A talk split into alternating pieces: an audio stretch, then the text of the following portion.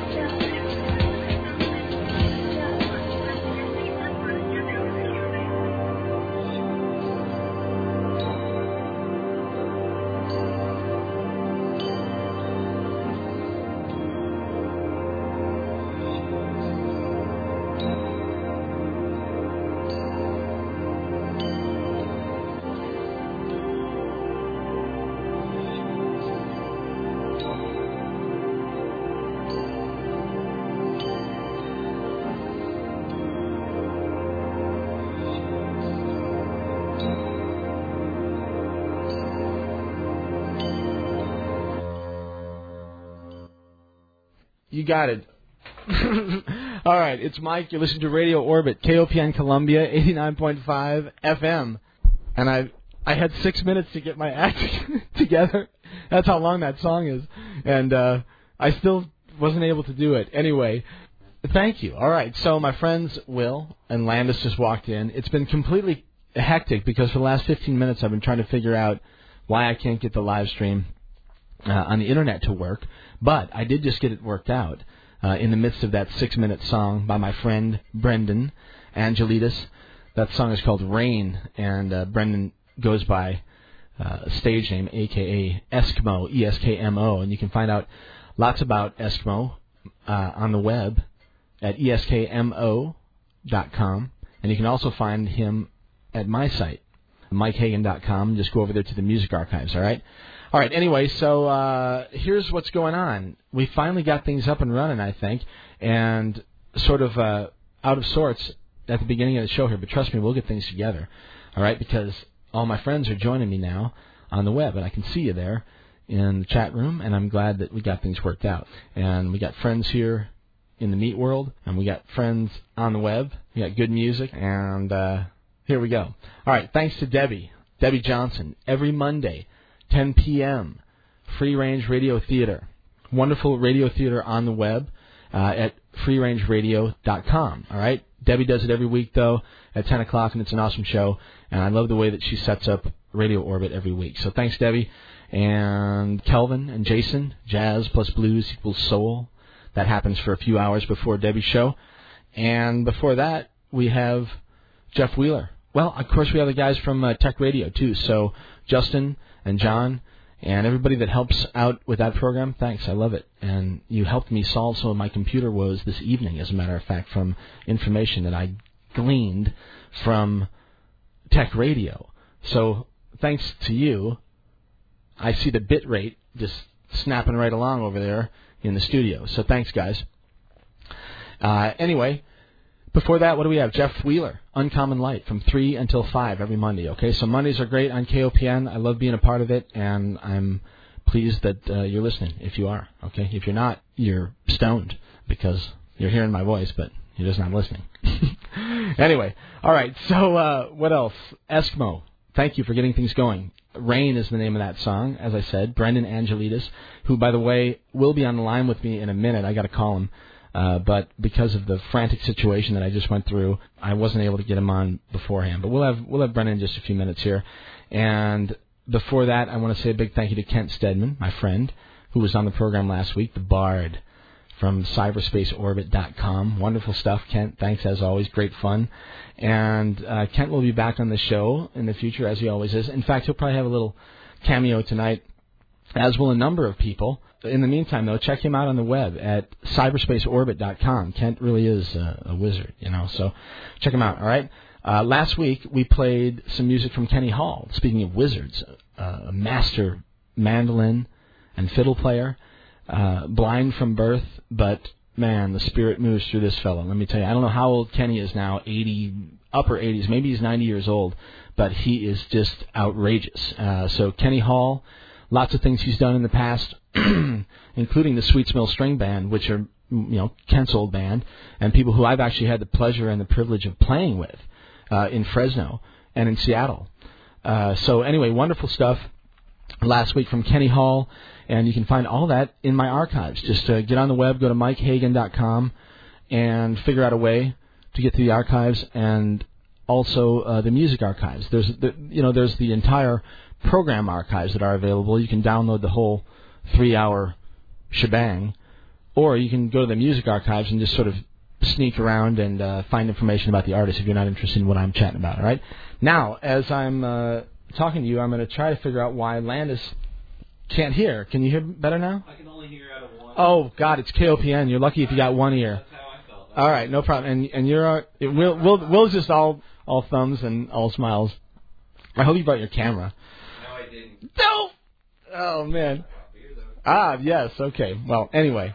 Okay, so uh, what else was I going to say? Who knows? All right, it's a birthday celebration tonight. Believe it or not, uh, two years on the air, Radio Orbit. So uh, it was actually like the 25th of July, but we decided to celebrate tonight, and there should be a number of people joining us as the evening rolls along, including people online on the telephone with me. Uh, as I mentioned, Kent will probably join us in a little while, but we'll have Jay Weidner on the air from Seattle and John Major Jenkins from Colorado. And I have a message from Dr. Dennis, our good friend Dennis McKenna, doing wonderful work, of course, at the University of Minnesota. And uh, Dennis, I've got big news. Um, you know, we'll break here on the program tonight about about Dennis and what what he's up to. But he's on the way to British Columbia, to Vancouver. Big news for him. So anyway, if you're paying attention, and if you're in, someone who's interested in the psychedelic community. Man, watch what Dr. Dennis is up to, all right? So, anyway, uh, that's coming up. We've got Paul Laviolette, Dr. Paul Laviolette. I had a nice message from Paul from Greece. Everyone's bailing out of the U.S., by the way, is what this is sort of like the, the, the common thread here. I'm sitting here in the middle of it. I don't know what the hell I'm doing, reporting it, for God's sake.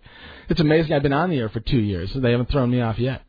So, anyway, we'll uh, keep doing it as long as uh, as long as it's possible. All right, hello to everybody on the web, Bob and Marbles and uh, Zero Fly, my friend, all of you guys that are in the chat room there. It's a pleasure to have finally got this thing working, and uh, it's going to be a fun show. So I'll tell you what I'm going to do. I'm going to put on some more music. I wasn't really planning on it, but well, I was planning on putting on more music. And now my beautiful, lovely wife and my son uh, have just showed up. So come on in the door, please, and we'll and see if it's a good uh, reason for me to get some more music going. Oh, Alex, my boy, this one is for him. This song is for my son Alex, who just walked in. Come here, buddy. Can you say hi? Are you awake? Yeah. You've been a good boy with your mama. Yeah. Are you ready for a party? Yeah. All right. Yeah, we gotta make sure it's loud, right, Alex?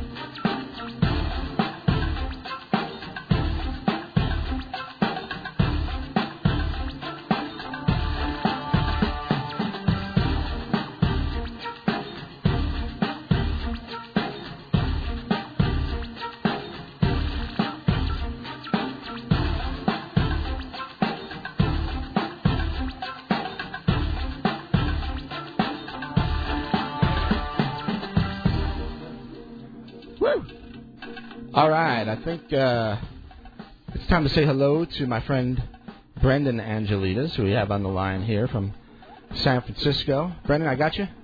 Yes, sir. Hey, brother, what's up? Uh, not too much. Doing very well. How are you? I'm good. Hey, you know something? What's that? Ants are small. Absolutely.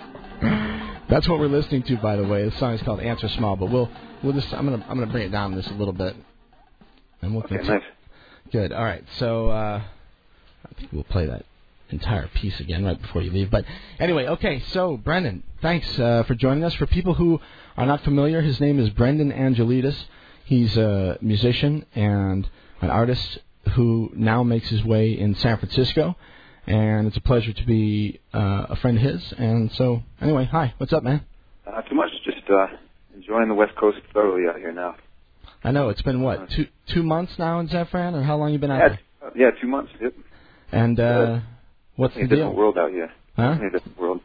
People, it's just just the whole entire environment, the way everybody interacts, and just uh, the nature is blowing me away out here. The amount of just beautiful nature everywhere is astounding, really. And you're in Northern California. Are you, are you right in San Fran, or are you outside of the city? No, I'm right in San Fran, uh, Mhm. right next to uh, Golden Gate Park. Huh, awesome. Yeah. And you got friends, obviously. Yeah, meeting a lot of people very, very quickly. A lot of people, um, just a lot of really, really talented people out here. So a lot of people are just, you know, networking. A lot of people working together on different things. So it's been very easy to meet people. All right. So uh, let's talk about your music. You know, I love the down tempo stuff, but and in fact, I think you have some news about that. Is there? Did you have, you got a CD that's coming out or something? You got signed. Something got signed, didn't it? Yeah, the um, the down tempo stuff got signed, and it's actually I'm going to be putting that out because I don't want to confuse people. Because I'm already kind of known for my more dancey, like um, harder break stuff. Yeah, the Um, house stuff and the break stuff. Yeah, as Eskmo, I'm pretty much for the down tempo. I'm actually going to release it under uh, a different pseudonym to try to kind of separate the, you know, Uh-huh. when people see a certain Alright. name on a flyer, they kind of they might expect a certain sound. So pretty much with the down tempo stuff, I'm going to be going as Welder. Yeah. Okay. Uh, well, that was going to be my next question. So. Yeah, and that's that's pretty much that first album is coming out uh, late September or possibly very very early October.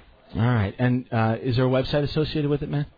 Uh, yeah, it's being released under uh, Cyberset, which is C Y B E R S E T Uh-huh. dot D, um, or just uh, info at my site, just E eskmo dot com.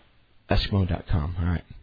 All right, dude. Look, I wish I had more time, uh, but uh, I'm trying to pack a whole bunch of stuff in tonight. So it was great to get a hold of you, and I'm glad things are going well in San Fran. Uh, you know what it's about. Keep doing it. All right. Oh, thank you, man. I'm glad things are going well for you too. Yeah. Spread the message. You know what I'm saying? Absolutely, man. all right. Take care. All right. We'll talk to you soon. Later. All right, everybody. That's Brendan Angelides, and uh, we'll kick this back in with Ants Are Small. And be back in just a minute. It's Mike. You're listening to Radio Orbit, KOPN Columbia, 89.5 FM. And uh, it's a birthday party celebration tonight. Radio Orbit, two years old. And we'll continue along those lines in just a little while. All right, it's Mike. Talk to you soon. Bye.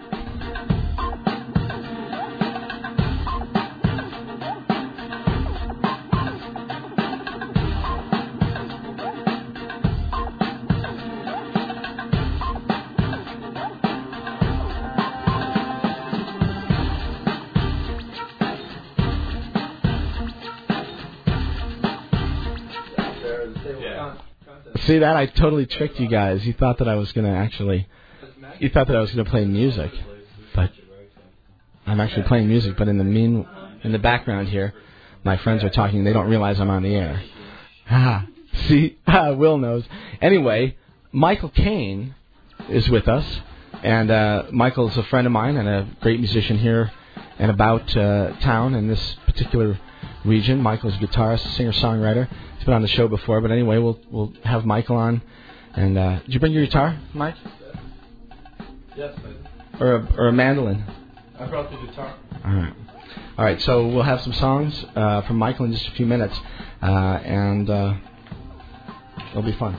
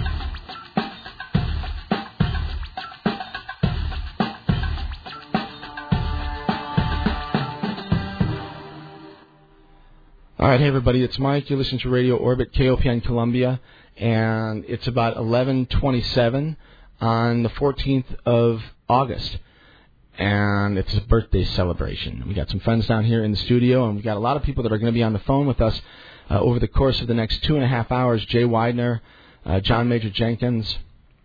I have a message from Dennis, and uh, we'll get Kent Stedman on the phone sometime between now and then. Michael Hyson, Dr. Michael Hyson, and Star Newland from Hawaii. We'll talk to them about what's the latest at, at the Sirius Institute with dolphin communication and language studies. So, anyway, we'll talk to all these people just in the next little while. In the meantime, my son is here, and my wife is here, and I have friends here. And uh, I'm going to put on some music for a few minutes, and we're going to go outside and have birthday cake. And. Uh, outside and have a birthday cake. That's right. So I'm going to load my little playlist here and add that one. This is a new band that's called Evans Blue. I haven't heard them before uh, this week, but my friend Richie from New York sent me a little heads up about Evans Blue. So it's a song from them that's called Cold But I'm Still Here.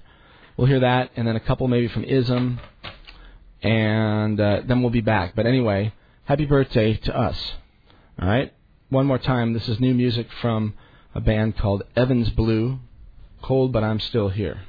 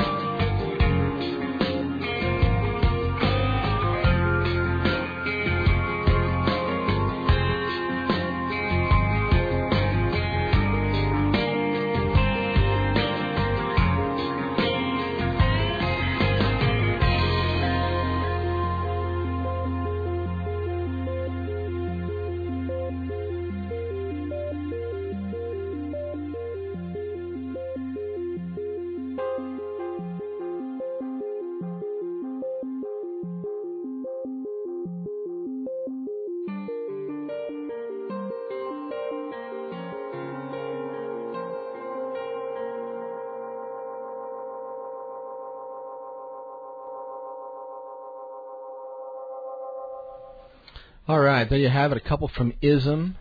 There, that was uh, Monkey Underneath, and before that we heard Beside the Sun. A couple from my favorite, uh, one of my favorite new bands actually, and I've played them a little bit on the show before. Yeah, yeah. Um, I'm speaking to my friend Michael Kane, as a matter of fact, uh, over my shoulder here, and we're gonna, uh, yeah. Let me get. Let's see. That's uh, uh, as always, Michael. I'm always uh, one step behind. Say t- again, hi. Hello. Good Hi. evening. Yeah. Yeah, Good. sounds good. All right, good to have you here. uh, for those of you who missed it, Michael was on the program and we featured his music uh, with Riane Eisler.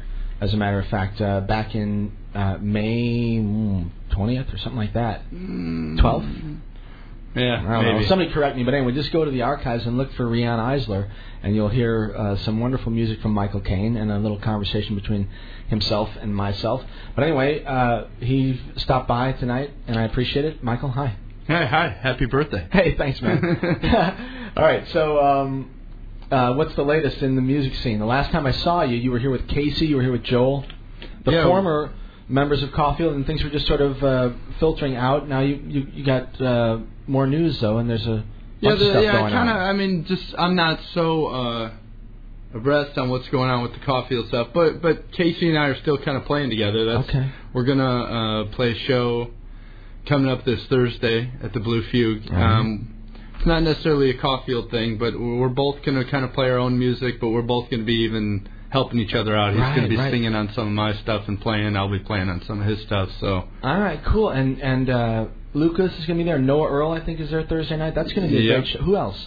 Um, uh, Nelius Ashland, which is uh, Uh-huh, Joel, uh-huh. the drummer from Caulfield, Right, and um, Who's a great singer songwriter? By oh the way, yeah, plays good guitar. yeah. And then uh, a guy who's traveling. His name is Tony, I believe, but he goes. Uh, the band goes by the name uh, Real Live Tigers. I think he's just Uh-huh. a solo act. On I'm not totally sure, but I think he's from Texas, and he'll be there. And so it should be a really fun night, though. All right, well, yeah, cool. Really looking forward. All right, so that's Thursday at the at the Blue Fugue. correct. Right down there on 9th Street, everybody, um, next to uh, the pool hall. uh, and just across the alley. Got to be careful in that alley, by the way. All right, so uh, the phone is ringing here, so that's a good cue for me to say, play some, play, blah, blah, blah. play something for us, Mike. Okay, yeah, I'll play. Uh, this is a new song I wrote. It's called uh, Rosa.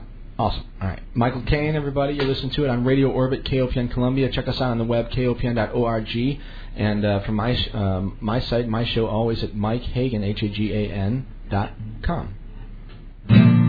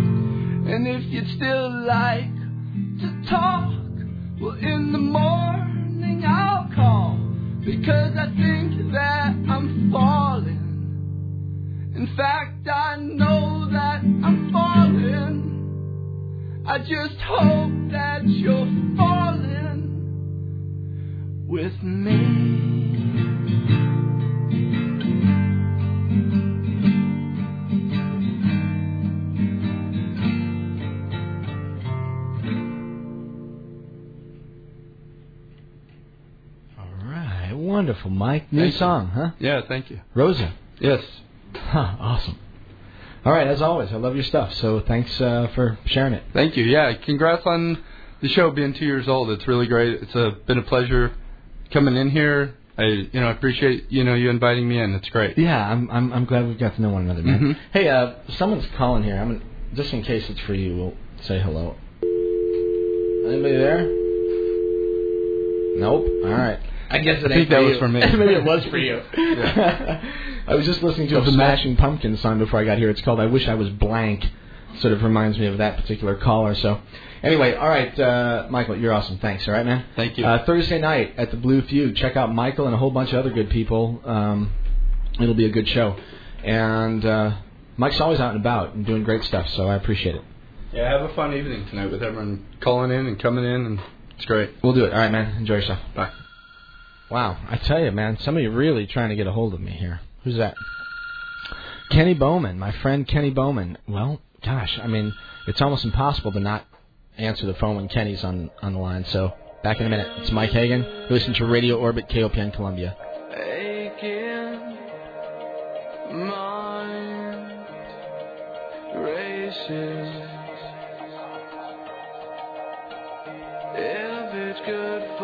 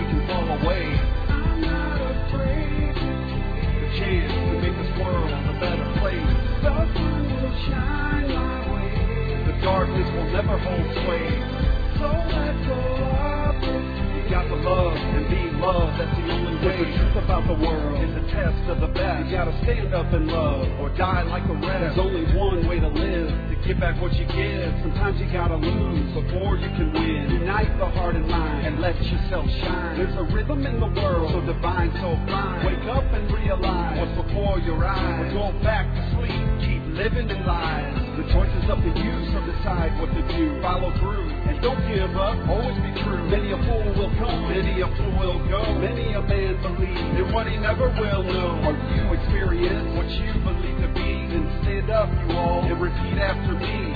I got the seeds, gonna plant some trees.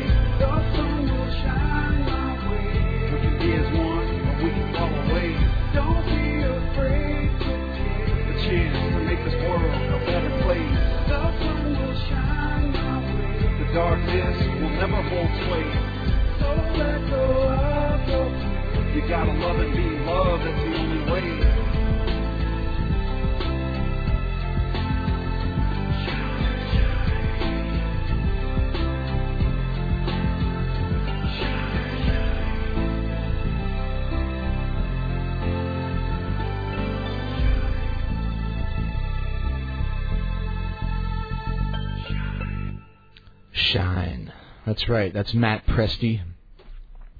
Music, independent music, as a matter of fact, from St. Louis, not far, uh, not far from where I am right now, as a matter of fact. Anyway, Matt Presti, one of the most uh, requested songs from Radio Orbit over the last six months or so. So there it was. It's called Shine, and thanks to Matt for uh, writing it, performing it, and sharing it with us. Okay. All right, it's Mike. You're listening to Radio Orbit, KOPN Columbia, 89.5 FM. It's just about midnight, almost August 15th. We got a couple more minutes, but um, we've got more fun lined up. Uh, the first hour was a little bit hectic, and things are calming down. My family was here, and now they are on the road back to our home. The birthday cake has been eaten. All right. So now we'll move along, and as I said, tonight we will have some special guests on the air with us. We got Dr. Michael Hyson and Star Newland coming up in just a few minutes, probably 15 minutes or so. I'll get them on the line from Hawaii. We'll find out what's happening in the world of dolphins and whales. Uh, after that, uh, Jay Weidner, John Major Jenkins, some other people. But let me tell you what's happening. Actually, uh, some upcoming guests, and I'll let you know what's happening next week. We didn't do, we didn't even do space weather. Maybe I'll sneak it in sometime uh, a little bit later. But next week we'll do open lines unless I get uh, a confirmation from Kevin and Matthew Taylor, the guys who wrote Land of No Horizon. Really interesting book that I found myself reading over the last few weeks. So um, if you're interested, you know, Google them or something. But Kevin and Matthew Taylor, they'll be on the program sometime in the next few weeks. I'm not sure if it'll be next week or not. If they're not on next week, uh, um, we'll just do an open line show and catch up with uh, the news and talk to some people on the web and otherwise. Okay. So the following week is the 28th of August, and uh, John Major Jenkins will be on the program for an entire show. We'll have two hours with John. Always a pleasure. He's been on the program a couple times before. Uh, in December, and I want to say again in February of uh, just this la- of 2005 and 2006, respectively. But he's brilliant, and uh, you can't spend enough time talking to a guy like John. So we'll have him back on the air in two weeks, and we'll spend a couple hours with John Major Jenkins. And the following week, Jay Weidner will be with us for the entire program, and uh, that'll be on September the 4th. Now, on the 3rd of September, I'm actually going to do a live uh, a webcast. I'm going to do a special webcast on Sunday, the 3rd of September, with Geoff Stray. And if you're not familiar with Geoff Stray, he is an Englishman, and his website is called uh, diagnosis2012.uk. But anyway, he's an associate of Jay Weidner's, and he, I wasn't familiar with his work until Jay introduced me. But anyway, he's a really interesting guy, and we'll have a special webcast with him from England on uh, the 3rd of September on Sunday. So that's Geoff Stray, and you can find information about him uh, upcoming on my website. I'll have a link over to, Je- uh, to Geoff's stuff. But in the meantime, you can check him out yourself, uh, and it's Geoff G E O F F S T R A Y, and his website is diagnosis2012.uk. So anyway, lots of fun stuff coming up in September. On the 11th, we'll be doing a tribute uh, and a memorial show, of course, for um, the events of September 11th, 2001. I'll have Richard K. Moore on the line with me from Ireland, and uh, you know, until I'm satisfied with you know the resolution to 9/11, we'll keep doing this every year, you know, and we'll talk to somebody that has something to say about it. So anyway, Richard K. Moore, of course, uh, the author of Escaping the Matrix, a wonderful new book that's been released recently. And he's been on the show a couple times before as well. So if you're interested in any of this stuff and the history behind it or, or past programs, this sort of thing, just hop on the web uh, to Mike Hagan, M-I-K-E-H-A-G-A-N dot com, and it's very straightforward to get to my archives, and you can listen for yourself uh, to any of these past programs, and you also get the benefit of hearing wonderful music while you're at it. So anyway, Richard K. Moore on uh, 9/11, and by the way, I have a son, another son, who's due on 9/11. I've mentioned it a couple times on the air, but that's um, when my wife is apparently or supposedly going to have another baby, and uh, we found out, you know, a couple months ago that it's a boy, and 9/11 is supposed to be the day. So if he has the gumption, he'll come squirting out into this world on 9/11, and I would welcome him. Nice change of pace. All right, so I don't know what else is happening in September. We have obviously lots of stuff uh, going on. All right, it is uh, five minutes after 12, and it's uh, now the 15th of August. You listen to Radio Orbit on KOPN Columbia 89.5 FM. I'm sure that I've shirked my duties uh, with regard to the radio station. So let me look at the log here and see what I'm supposed to tell you about. First of all, KOPN is a wonderful radio station. All right, and we appreciate and require assistance and uh, you know camaraderie and money and everything else that good organizations require. So anyway, I you know I fully uh, endorse your endorsement of the radio station. All right, what's happening here? Uh, and that's the unofficial version. The official version is an underwriting thing that I missed, so I'll do it in a few minutes. All right.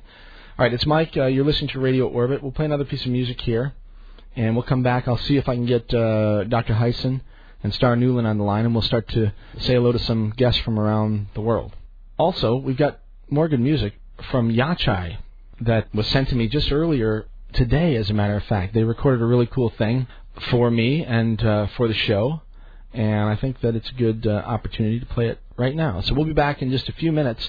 It's Mike. You're listening to Radio Orbit on KOPN Columbia, 89.5 FM, and you can find me on the web, as always, at uh, Mike Hagan, H-A-G-A-N, dot com. Hey, happy birthday, Radio Orbit, and congratulations to you, Mr. Mike Hagan, on two years of captaining this mothership of Radio Orbit. This is Jeff of Yachai, and just here to wish you all the best. We really thank you for all your support over the last couple of years of Yachai and our music. It's just a great thing that there's someone like you out there in the world showing some other uh, facets of truth that the mainstream media doesn't seem to want to touch.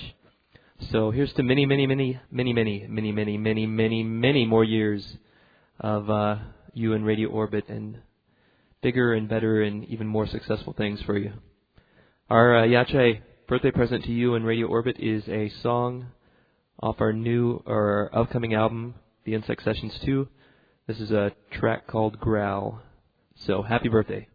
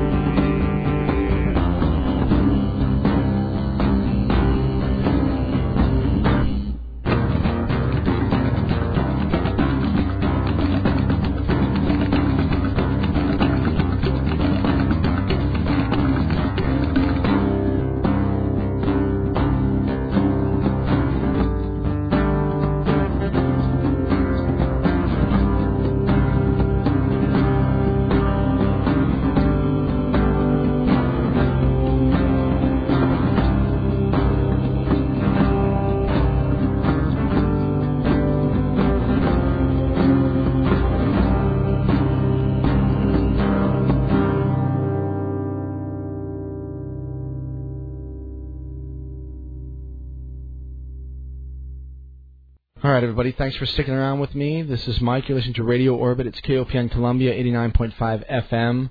We heard uh, a wonderful new song from our friends Jeff and William from Yachai Music. And if uh, it sounded a little bit different than typical, well, it's music that's inspired by the shamans of the highlands of Guatemala.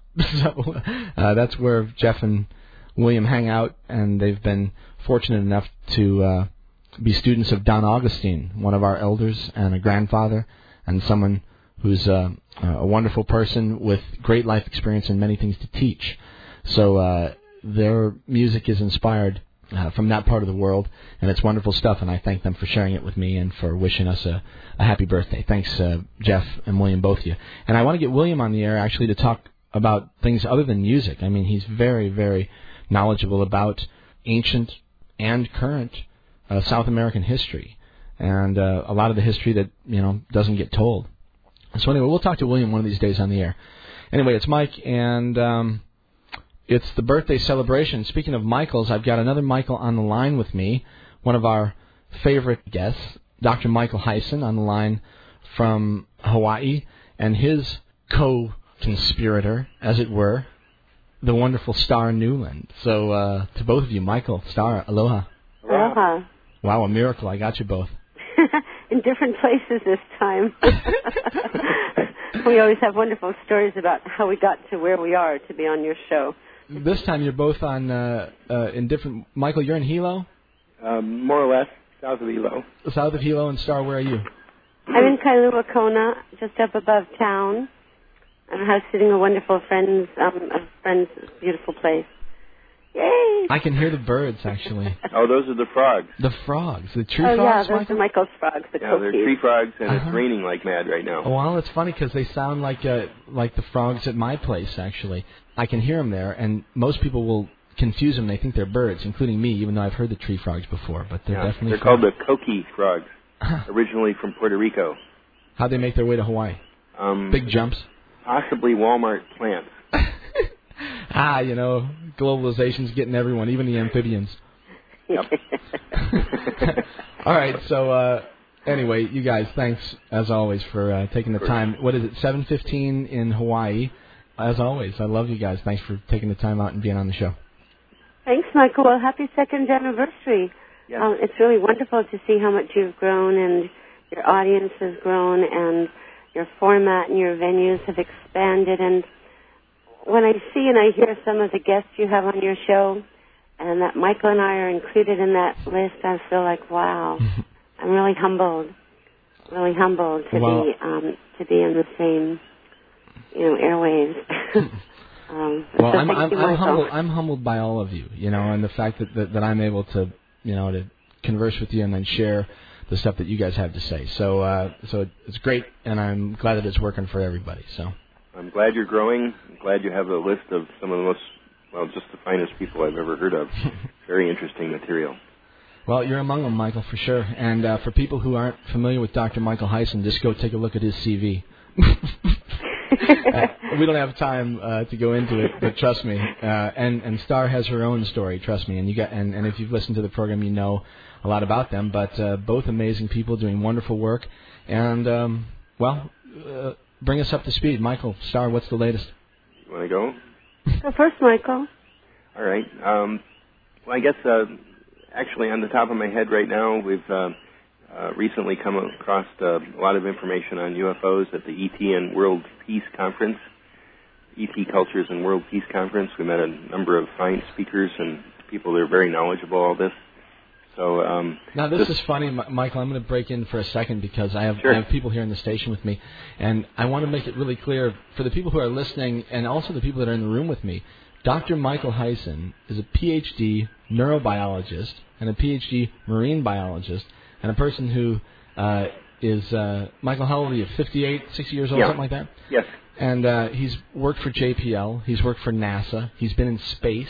He's uh, been in orbit. He knows what a zero G environment is like. He communicates with dolphins and whales. He's a brilliant, brilliant man. And so when you hear him say something that might sound silly to people, like UFOs, which is sort of a buzzword that makes people automatically shut down, I understand. right? Pay attention because uh, there might be something to learn. Okay. Anyway, Michael, thank you. Go Well, on. yes. Well, just to point out, uh, Starr has been very knowledgeable in this area for a long time.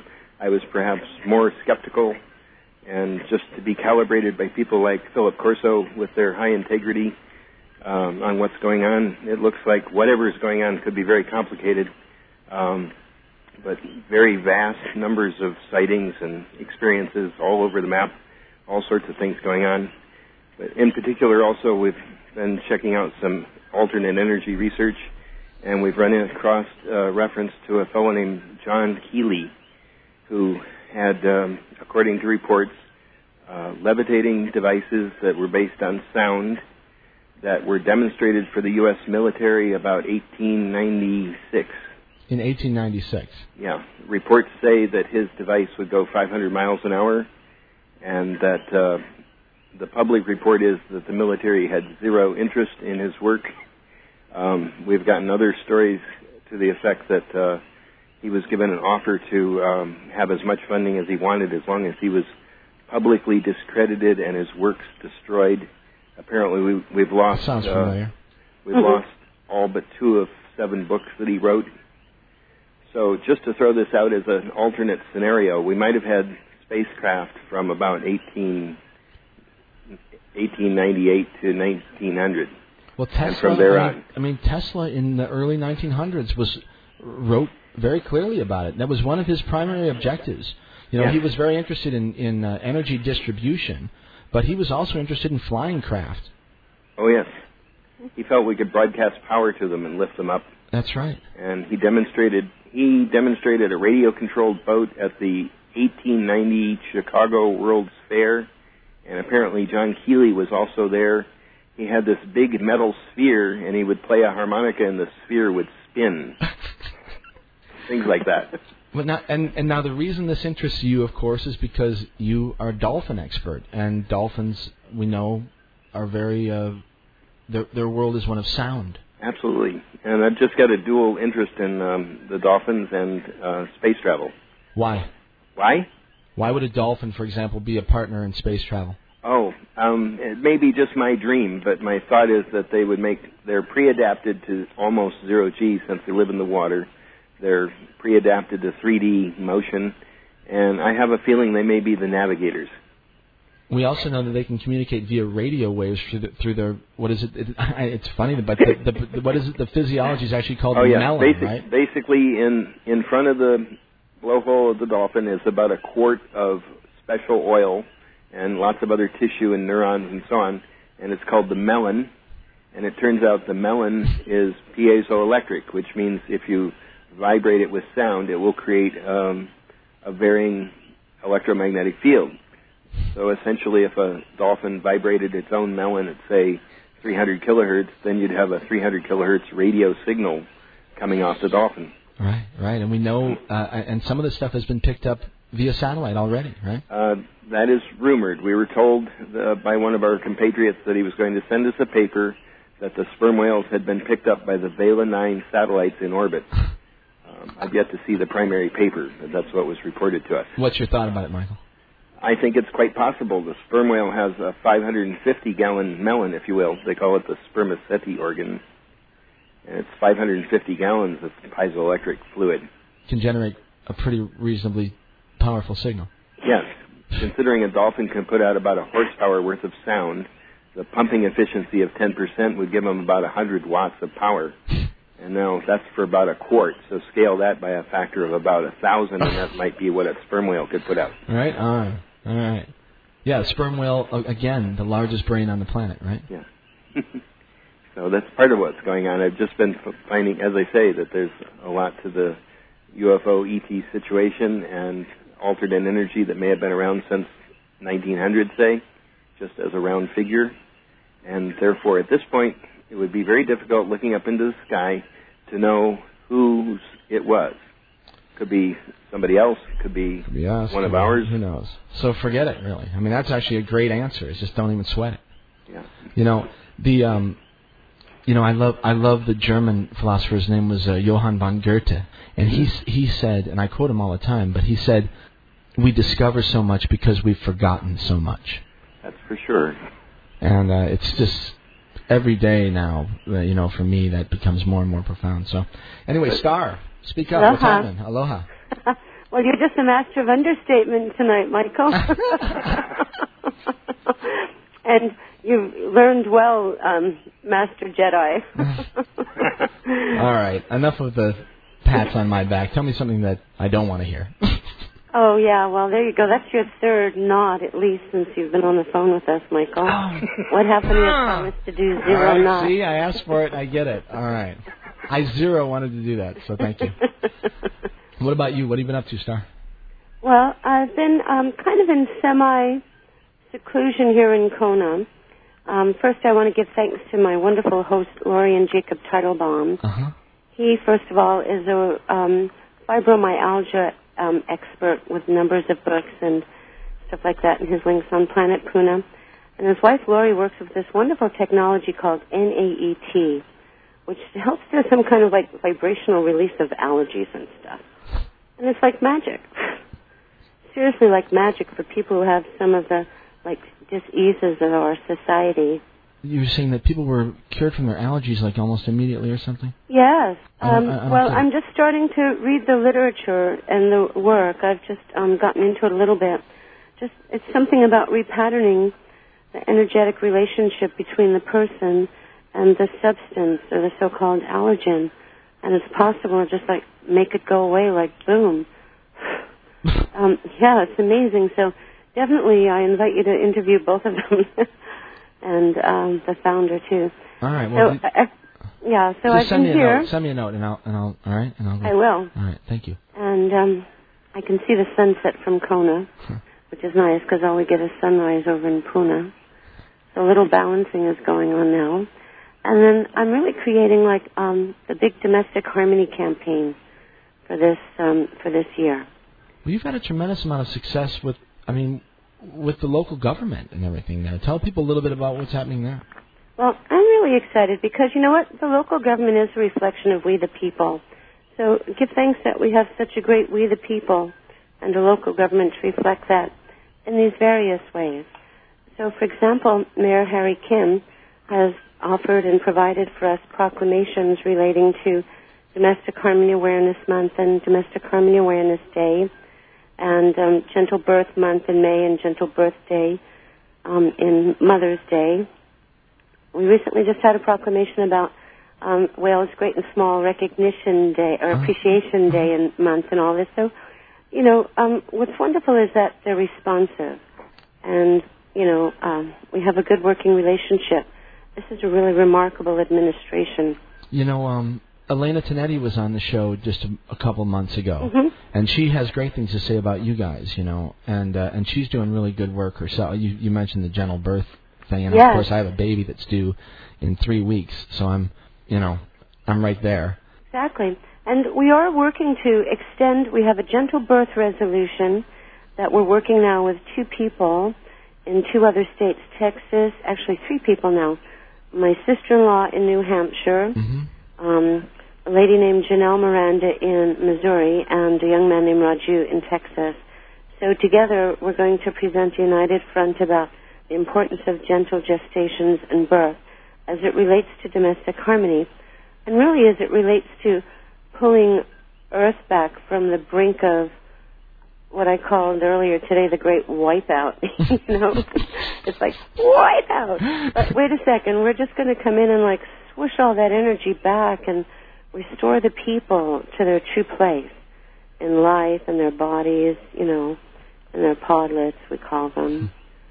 So I've been seeing things like that and how to restore harmony and um because recently, a few weeks ago, a young man on Maui was brutally attacked and then run over, and, and he died from his injuries. And he was a punker, and he was a drummer in a punk band. And it's like, why did this have to happen?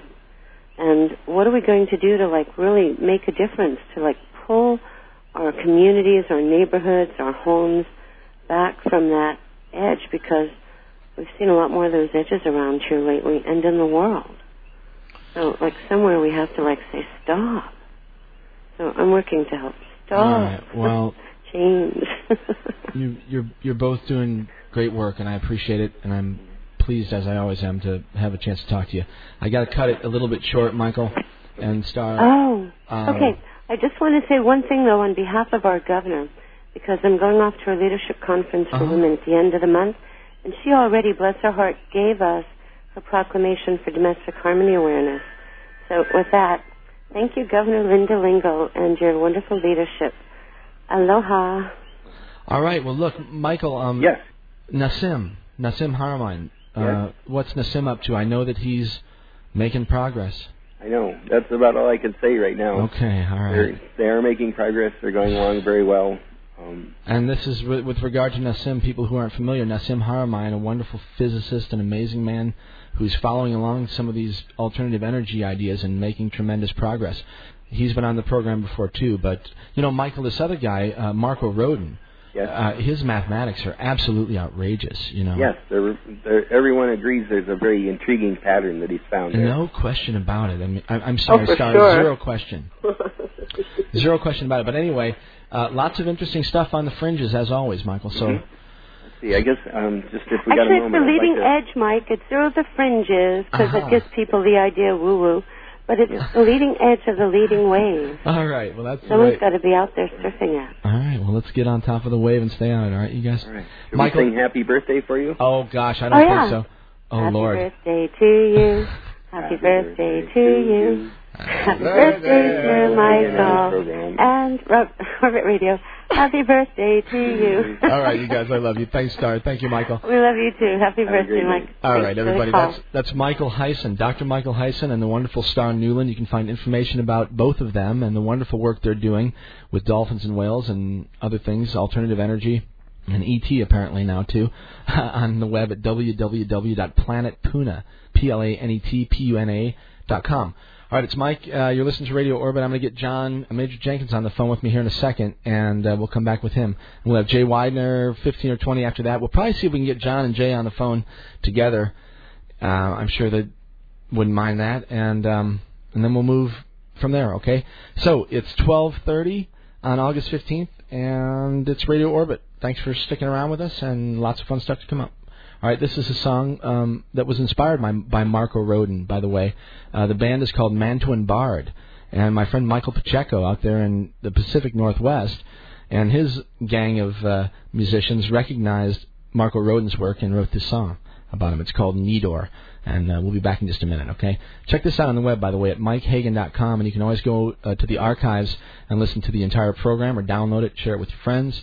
And the music archives are great, too, uh, to find information about all this uh, wonderful music and the bands that are making it, okay?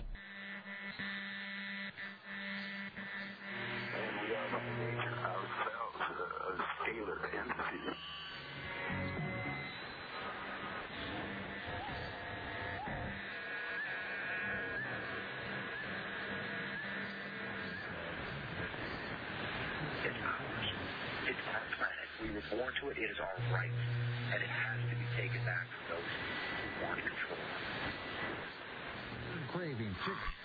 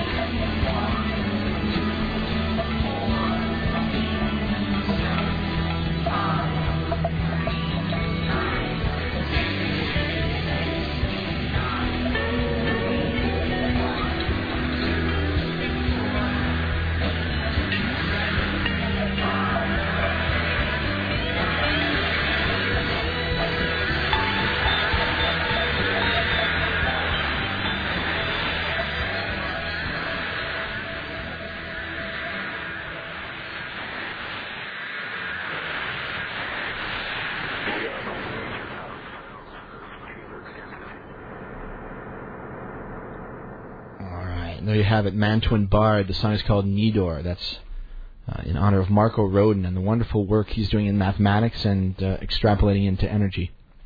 He needs support. Check him out, Marco Rodin, uh, on the web. Just Google him or find him on my site, okay? All right, uh, it's Mike. You're listening to Radio Orbit, KOPN Columbia, 89.5 FM on the web at kopn.org and also uh, at Mike Hagan, H-A-G-A-N dot com. And I want to mention that uh, Radio Orbit is uh, sponsored in part tonight by Living Canvas. And I know very little about Living Canvas, and I can't find the card that I'm supposed to read, but I know that it has to do with body art, and I like the idea. So, Living Canvas, they're somewhere here in Columbia, and I'm sure they're doing cool stuff with body art. So, call KOPN at 573-874-1139 and ask about Living Canvas. And next week, I'll be better prepared to tell you more about them. Okay? All right, in the meantime, uh, it's Mike, and uh, we will move right along. And we have a wonderful friend and guest uh, of the program, John Major Jenkins, on the line with us from his home in, Calif- uh, in uh, Colorado, of course. So, uh, without further delay, John, hi. Hi, Mike. How are you? Oh, I'm doing really well. Thank you so much for taking a little time out of your uh, your Monday night. It's uh, what time is it? Eleven thirty, eleven forty-five almost. 11:30, 11:45. The moon's coming up. It's a beautiful Colorado summer evening. Yeah, it's uh, it's actually a pretty nice night here in Missouri too. It's been really hot lately, but it's sort of cooled off the last couple of days. So you you guys are sending us some cooler weather from out west. Nice. Anyway, hey, what's uh, what's the latest for people who are regular listeners of the program? They'll know that you've been on the show a couple times earlier this year and late uh, late in 2005. But uh, six months these days is a long, long time. So, yeah, yeah. So what's happening? Well, it seems like uh, the 2012 discussion is really heating up. There's a lot going on. Of course, that's uh, my topic of research, the Maya calendar end date, December 21st, 2012, and what the intention is behind that, what does it mean, and so on. Um, one thing that I would point out uh, right away is that uh, Geoff Stray is a, an amazing researcher. He's in England, and uh, for many years he's had a website called Diagnosis 2012, which has served as a pavilion for all things 2012. Geoff would gather visions, novels, research, and uh, bring it all together on his website and provide links and so on. And it's just like a clearinghouse of of sorts. A clearinghouse. And last year, Geoff published a book called Beyond 2012, and uh, that was quite quite a, a, an achievement and a contribution to the evolving discussion. And Geoff just recently he started a Yahoo email group, a discussion group.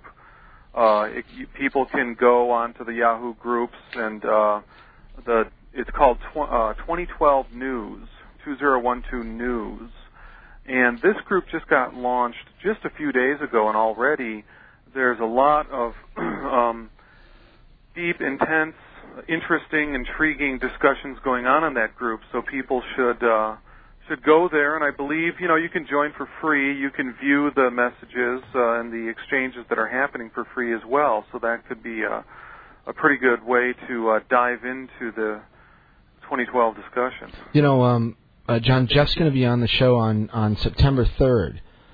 Uh, Oh, great. Geoff Stray, yeah, I'm going to do a show with him on Sunday, September 3rd, and then Jay. will- Well, of course, you're going to be on the program on the 28th. Uh, I mentioned it uh, earlier in the program, but John will be on the show two weeks from now, and we'll do a whole show together, you and me.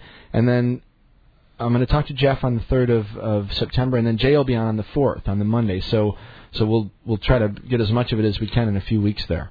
Wonderful, wonderful. You know, and um, if we can, when when I get Jay on the line here in a, in in a few minutes, and like I said off the air, we'll, perhaps we'll all talk together. But I spoke with Dennis uh, McKenna today for Uh-huh. for quite a while. Actually, uh, he he wasn't able to do anything with us on the air tonight, uh, but gosh, a lot happening in his world too, and you know the connections there are really really becoming more and more apparent, John. Sounds amazing. I'd like to hear more about that. Yeah, we'll we'll we'll talk about it in in, in a few minutes uh, after we get Jay on the line. Because I wanted I, I told Dennis that uh, that I'd share it with him as well. So Great, great. anyway, what's uh what else? So you've got Yeah. So so there's a lot of conversation about 2012. You have been busy. I know there's a new documentary that uh, that you were involved in with involved in with a whole bunch of other people, including Geoff Stray and Jay and some other people, a whole bunch. Well, of course, that's the documentary that Jay and uh, Sharon have uh, produced, uh, the 2012, uh, 2012 The Odyssey, the 2012 Odyssey, and of course, Jay, I'm sure will be able to fill us in on that. Yeah, uh, Geoff Stray's involved in that. Jean Houston, Jose Arguelles, uh, Greg Oh, Braden, yeah. a whole. Uh, And Jose, man, how cool is Jose? a whole list. Yeah, it's just it's it's amazing. They've Yeah. really brought together uh, a lot of people talking about 2012 from from many different perspectives. One thing that's going on too that um, I think it's interesting to point out because it it really sets into relief uh, the importance of what Jay and Sharon have done with this documentary. Um, they've really raised the bar on the discussion. 2012 is a very uh, uh, interesting and amazing topic, worthy of very deep contemplation and investigation.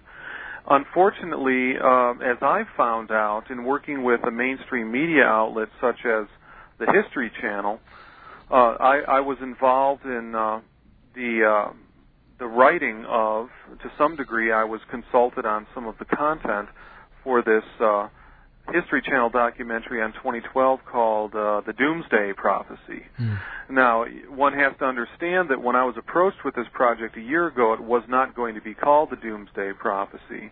Actually, it was presented to me as something that would be, you know, presenting uh, a 50-50 split, more or less, between, you know, the typical predictable sort of media doomsday thing, uh, which is understandable, I guess, for a mass media thing. But they said it was going to be tempered by bringing in the the hardcore research that I put on the table, which basically looks at the core documents of the Maya creation mythology, which do not say doomsday; they say uh, transformation and renewal. Uh, and the Maya creation mythology, we've already moved through four world ages. At the end of each one, we humanity goes through a period of uh, transformation, uh, always transforming into uh, something new for the next world age. So. Uh, what happened with the History Channel thing? People can go to my website to read the uh, review of it. Um, uh, this this documentary aired August third, and it's uh, it's been playing repeatedly, and I guess it will for several months. A big budget thing, and unfortunately, they just went for the jugular with the uh, the you know the media mandate. If it bleeds, it leads, and the whole thing is uh, pretty much uh, sensationalized and focused on doomsday, which I think has just really done a great disservice to the whole 2012 discussion. You know, it really lowered the bar. But luckily, what we have to, uh, you know, counterweight this is the manifestation of uh, the 2012 Odyssey, uh, which which is really uh, showing how uh, a documentary can and should be done on 2012. Yeah, it's a wonderful thing, and I have I've had the opportunity to view it a couple times. I'm actually going to write a little piece about it. I think the number of people coming from so many different angles, you know what I mean, uh, and looking at this particular phenomenon is really amazing because it sort of it sort of carries more weight after you after you hear it coming from so many different perspectives. You know. Oh yeah, yeah. And of course, yours is is is, is as scientific as it comes. You know, uh, the uh, for people that aren't familiar, uh, this is an astronomical ph- phenomenon that is going to take place above our heads, and it's measurable. And the Navy astronomical calendar shows it just as well as your and mine does, John. Well, I think it points the way to uh, a profound metaphysics, which is really nothing more than an ancient perennial philosophy that's been obscured and eclipsed and buried beneath the uh, uh, the values of Western science and Western materialism. So it's it, it is amazing that we have so many different perspectives that are like different facets of, of a jewel, um, and you know my my whole approach has been to um, look at the site that invented the 2012 calendar because that that site is called Izapa, and there are profound carvings and uh, sim- symbology that refers to the astronomical alignment, but there's also um, mythological characters that are playing out their lessons and their spiritual teachings. And in fact, on the monuments of Izapa, there is a prophecy for the end of the cycle, and there's also a spiritual teaching. But there's also these uh, uh, connections between mythology and astronomy that uh, encode this rare astronomical alignment that culminates in 2012. So I think it's amazing that we can actually anchor the prophecy to an empirical event in the universe. Yeah, it really is something else. So, all right, look, John, uh, do me a favor, hang on, and I'm going to put on a piece of music here, and I'm going to get Jay on the line, and then uh, we'll we'll chat a little bit more. Okay? Okay, great. All right, hang on just a second, everybody. That's John Major Jenkins. John, give out your website real fast. http slash slash alignment2012.com. Alignment2012.com, and of course, John, the amazing author of uh, seven, eight, nine, how many books now? Ten books, something like that. Oh, something like that, yes. But certain, certainly, uh, Maya Cosmogenesis 2012, one that just struck me almost 10 years ago now and uh, continues to have a tremendous impact in the scientific community and in the esoteric world as well. So, anyway, back in just a minute with John Major Jenkins, and in the meantime, here's a little music from the Wimshurst Machine, independent music from Italy, and uh, uh, Augusto, my friend. Here you go. This is uh, this is a song called Seven Lost Cities.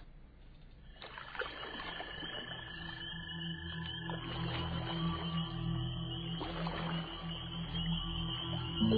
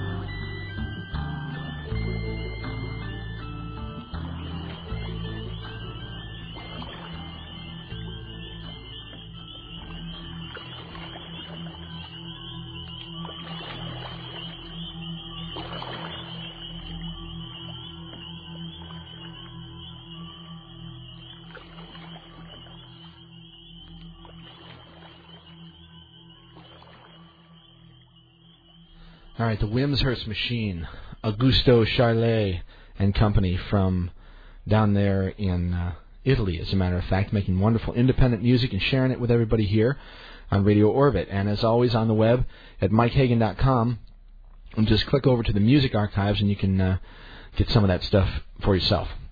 All right, uh, it is 12:51.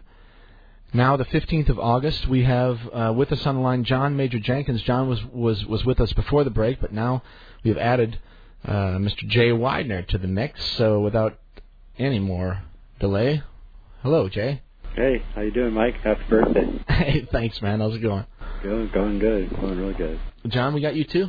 Hey, Jay. Hey, John. So you got your phone fixed? I got my phone fixed. Yes.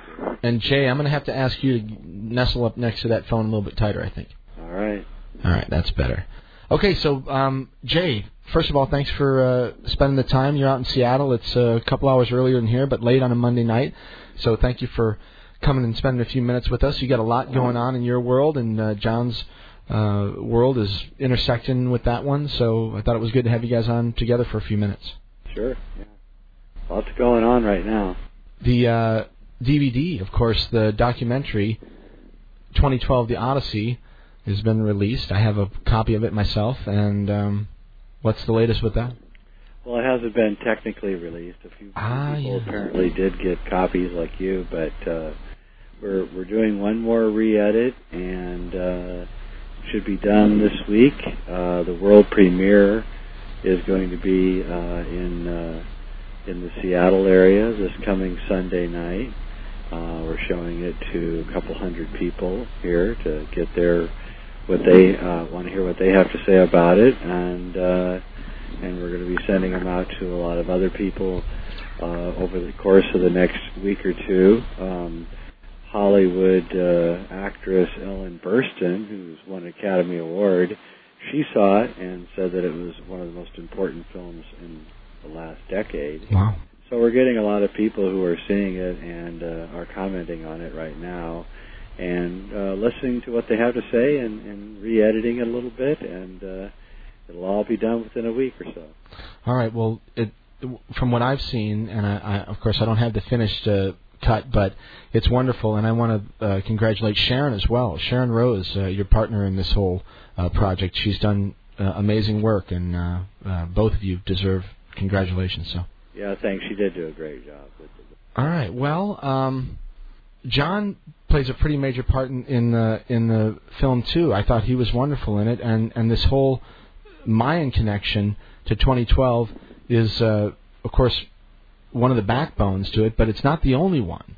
No, uh, John is, of course, I, I, in my point of view, he's the centerpiece of the of the film because of his amazing research, and then we kind of bring along a cadre of people to support John, like uh, Geoff Stray and Mm.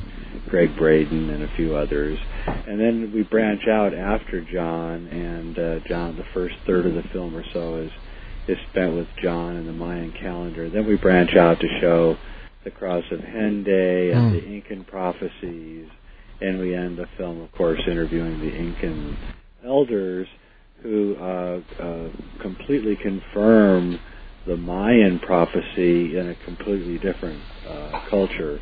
And I think that uh, the juxtaposition of, of these all these points of view is is really brought together in the film in a way that has never really been done before. I think the power of film is that it can do these kinds of things, and I think this is one of those rare occurrences when it actually did happen. All right. Well, I can't wait uh, for the reaction, and I can't wait for more people to see it. Yeah. All right. Well, um, I know. Uh, well, of course, at, at the end of the film, uh, right? At least the version that I have, it's uh, there's a dedication to Terrence, Yes, there is. Terrence McKenna, uh, a friend of all of ours, Uh, yes, he was. uh, and I mean that in the full sense of all of ours. uh, Terrence was, and his work, in in such a strange way, coincided with yours, John. Oh yeah, Terrence was a great inspiration for me, and he did write the introduction to my book Maya Cosmogenesis 2012. That's right. Yeah, he and uh, of course him and his brother Dennis wrote Invisible Landscape back in 1972 or 74 or something like that. Yeah, that really broke the case with. It uh, really did, I think man. it was really the first place in print um, that uh, somebody had mentioned uh, the galactic center and uh, this uh, alignment that's taking place. Yeah, and now the amazing thing, at least for me, uh, about this whole thing is that the the the connecting thread is the mushroom, Mm. is psilocybin, and now we have this amazing study that came out of Johns Hopkins, you know, uh, a month ago, and I I know you guys are familiar with it, and uh, it's big big news, but. I, I'd like to hear what your take is. Um, John, you first. Well, uh, I, I find that that's, uh, I mean, for those who have been initiated, for lack of a better term, uh, it's not that surprising. Um, I was just listening to Terrence's uh, conference tapes from. They're called "The History Ends in Green." Yeah, history ends in green. Wonderful five, Parabola. five or six tapes, and Yeah. it actually was recorded in 1990, and it was in that uh, discussion that Terrence had brought up the weird, the weird uh, uh, fact when he was talking about 2012. He pointed out that you know it seems to be to him that the only thing that he had in common with the Maya who created this 2012 calendar is an affiliation with the mushroom. Right, that he had that he had eaten the same Yeah. Stropharia cubensis that they had eaten. Could it be that this eschatological date and all it means in, it, in the full archetypal sense is somehow encoded into the into the mushroom? Those are interesting things to contemplate. Yeah, because the question arises, you know, what was inspiring the Mayan shaman, the shamans, you know, and and by shamans I include women, you know, the men and the women shamans. What inspired them? It turns out that they were, I mean, we we see the petroglyphs and mushroom cult type uh, imagery all over there.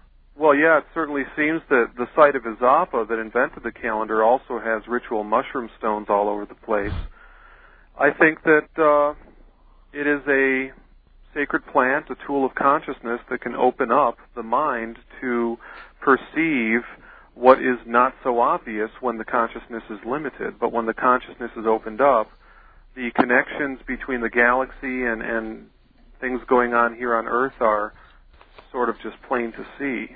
Well, I'll tell you what. I mean that that that study from from Johns Hopkins is, you know, in the, in the news business they talk about a story having legs. Mm. This thing is still running. Is running around the planet. I I look every day. I go to Google and I put in psilocybin and then I click on the news link. Right. Well, for me, it, it, it, at the very least, it seems to provide a, a, a, a pretext for getting psilocybin out of Schedule One category. Right. You know, it, it has a use, and so it can't be in Schedule One anymore. All right. Well, check this out. Okay. So I spoke with uh, with Dennis uh, this afternoon. As a matter of fact, Jay, are you still there? I am. I spoke with Dennis, uh, Dr. Dennis McKenna. For those of you who aren't familiar, uh, he's a plant biologist and a neurochemist uh, of great renown, and a shaman of the highest order himself, and uh, a friend. I'm privileged to say uh, of mine, and and uh, you know his family is uh, amazing, and his brother was someone who was very important and close to all of us, and uh, I thank him and them, all of them. But anyway, what they've been through, you know, you guys. I mean, what Dennis has been through, and what Terrence went through. Anyway, uh, listen to this. So Dennis is moving to. He's moving out your way, Jay. He's moving to uh, Vancouver. Oh, good. Yeah, and um, he took a job with the British Columbia Institute of Technology, and it's a great gig for him, I guess. And he's still going to be able to do, obviously, the work uh, you know that he's so good at doing. But listen to this. He he uh, he tipped me off and he sent me a little note uh, about a friend of his who's actually the drug policy honcho in Vancouver. And there's an article that came out uh, on the 8th, I take it back on the 9th of August, and the headline says psychedelics could treat addiction, says Vancouver official. Anyway, this guy's name is Donald MacPherson, and he's the drug policy coordinator for the entire city of Vancouver, and he's very clear uh, that he's no longer going to, you know, just uh, close his eyes to, you know, to science. I guess now that's finally validating. Well, it's always validated, and, and even science doesn't even come close to actually explaining what's happening with the psychedelics. But the bottom line, it gives them an excuse to say it's okay. Well, Vancouver's on the urge, uh, verge of becoming the Amsterdam of North America, so this doesn't surprise me at all. Uh, I know the Bush administration's been pressuring the BC uh, uh, authorities to crack down on, on these things, and and and, and British Columbia is absolutely refusing. Yeah, it's not going to happen. I mean, th- th- this article, and I'll put it up on the site, but uh, this guy speaks very, very clearly and strongly uh, about what's happening here. He says uh, a lot of things, including uh, he says our report is certainly pushing the envelope, but these drugs could have profound therapeutic and spiritual benefits. MacPherson told the Tyee. We think that demonizing these psychedelic drugs is totally bizarre, and their benefits need to be explored. I mean, this is the guy who's running the drug policy in, in Western Canada, basically, right? That's pretty amazing. Yeah. So anyway, so Dennis uh, is quoted in this article as well, and uh, obviously he's in communication with uh, with this gentleman. And as uh, as Dennis likes to say, well, the medicine must be working. So anyway, that's the that, that's the latest, and of course Dennis uh, is still doing his work with Heffter, and Dave Nichols was the guy who synthesized the psilocybin for the Johns Hopkins experiment. They did that at Heffter. So you know Dennis is subtle, but he's in the middle of all this. Ah, interesting. Yeah.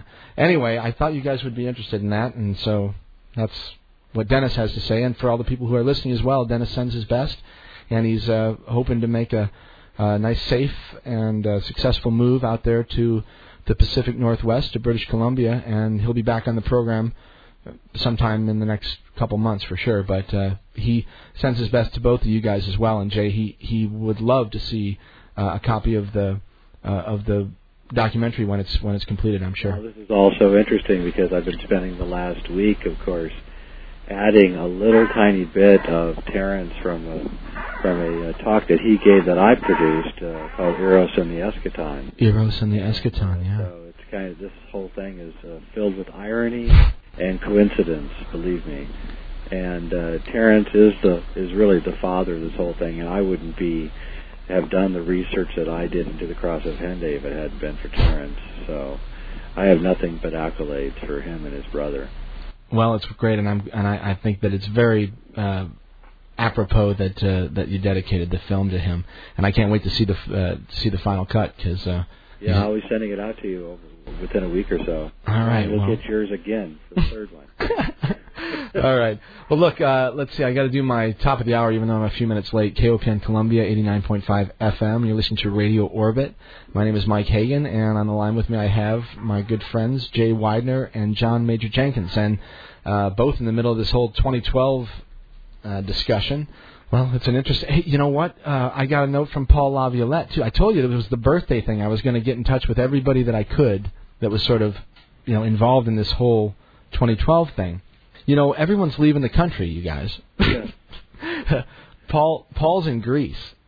Hold on, I got a quote here from him because I, of course I can't. I'm not going to say Paul Laviolette's words without quoting. You know what I mean? Listen to this, Mike. Nothing new to report other than my book Genesis of the Cosmos was published in Greek last month, and I will be here promoting it. Also, Earth Under Fire will be coming out in Italian next month. And this past week, I was contacted by a professor at the University of Sarajevo who, who has experience in statistically analyzing time series to determine if they, cont- if they contain particular periods. He agreed to take a look at the Vostok beryllium 10 data and look for periods, so I will be sending him the data. This will be a good check on my rough estimate of the recurrence period for major superwaves, as indicated by the beryllium 10 peaks. Uh, we'll see what comes of it. Anyway, Paul says hello, and uh, that's what he's up to. But uh, for the people again who are not familiar with Paul Laviolette's work, and this is talk about synchronicity, you guys. The beryllium 10 data that he's talking about, he did all the work here in Columbia, Missouri, at our reactor here at the university. Huh. They had to do the, you know, there are only certain places around, you know, that that you can do carbon dating in this sort of thing. So anyway, the work that he did for his PhD thesis that was on these galactic superwaves uh, was done uh, at the at the reactor here at the University of Missouri. Looking at ice core data? Yeah, I looked at the ice core data from Antarctica, and they look for peaks in beryllium. And when they find a, pe- a peak in, see, beryllium is apparently an element that is very rare, you know, typically, but during times of galactic core outbursts, the wave that proceeds from the center of the galaxy out through uh, the rest of the galactic space contains a much higher level of beryllium. Beryllium 10, as a matter of fact. Yeah, deep space element. Right, and and so they look for this in the ice core, and so Paul has been able to. Again, this is another corroboration of the of something because uh, apparently every thirteen thousand years or so, they find a peak in the beryllium in the ice core uh, data. So anyway, he's trying to get this uh, verified again.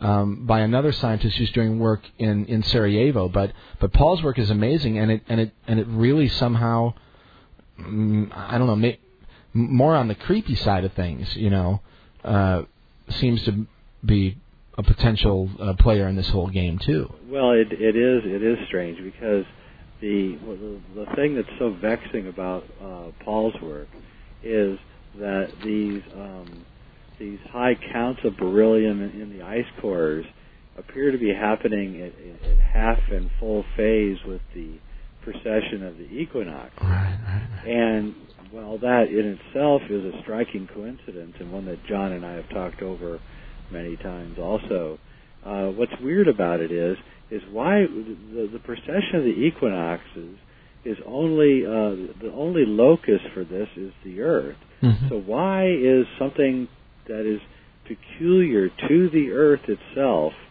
uh, somehow able to have some kind of strange coincidental effect on uh, on these uh, uh, high incidence of iridium and rhodium and Hmm. beryllium coming in, and it's truly uh, uh, strange and odd, and it's almost as if the um, the way that the Earth is angled appears to let in more of these deep space elements than you know at other times when the angle is off.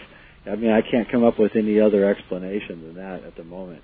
But I've asked Paul, and he's not and not gotten back to me as to how it can be that you know the precession of the equinoxes has a strange coincidental factor with these uh, galactic core outbursts.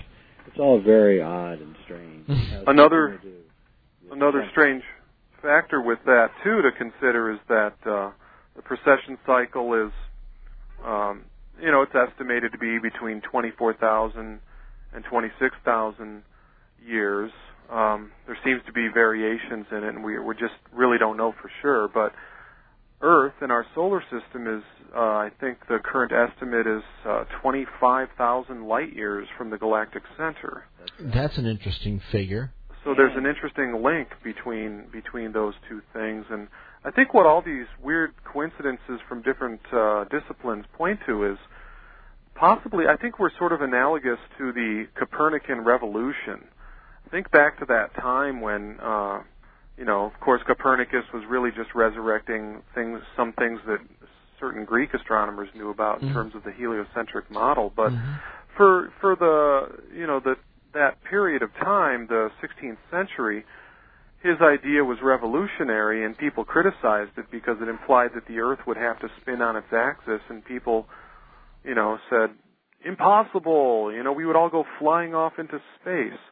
But clearly, there was a higher perspective that would, would allow for this uh, new model of the universe to be understood, and I think we're sort of uh, somewhere along on the same line there. You know, there's something that we're trying to wrap our brains around, but it requires uh, revisioning a lot of things and dispensing with certain scientific biases and assumptions, and uh, and uh, really taking a look. And you know, I, I think that uh, as usual, a lot of these advances are being made by uh, independent uh, independent thinkers too. Yeah, no question. I agree with that. I, I, I, I the, the number of coincidences that have to do with you know the length of time in light years between the center of the galaxy, coupled with the exact uh, years of the precession, coupled with Paul Laviolette's uh, uh, uh, outbursts that are coming uh, at the same exact time, and the fact that this is all Earth-centric.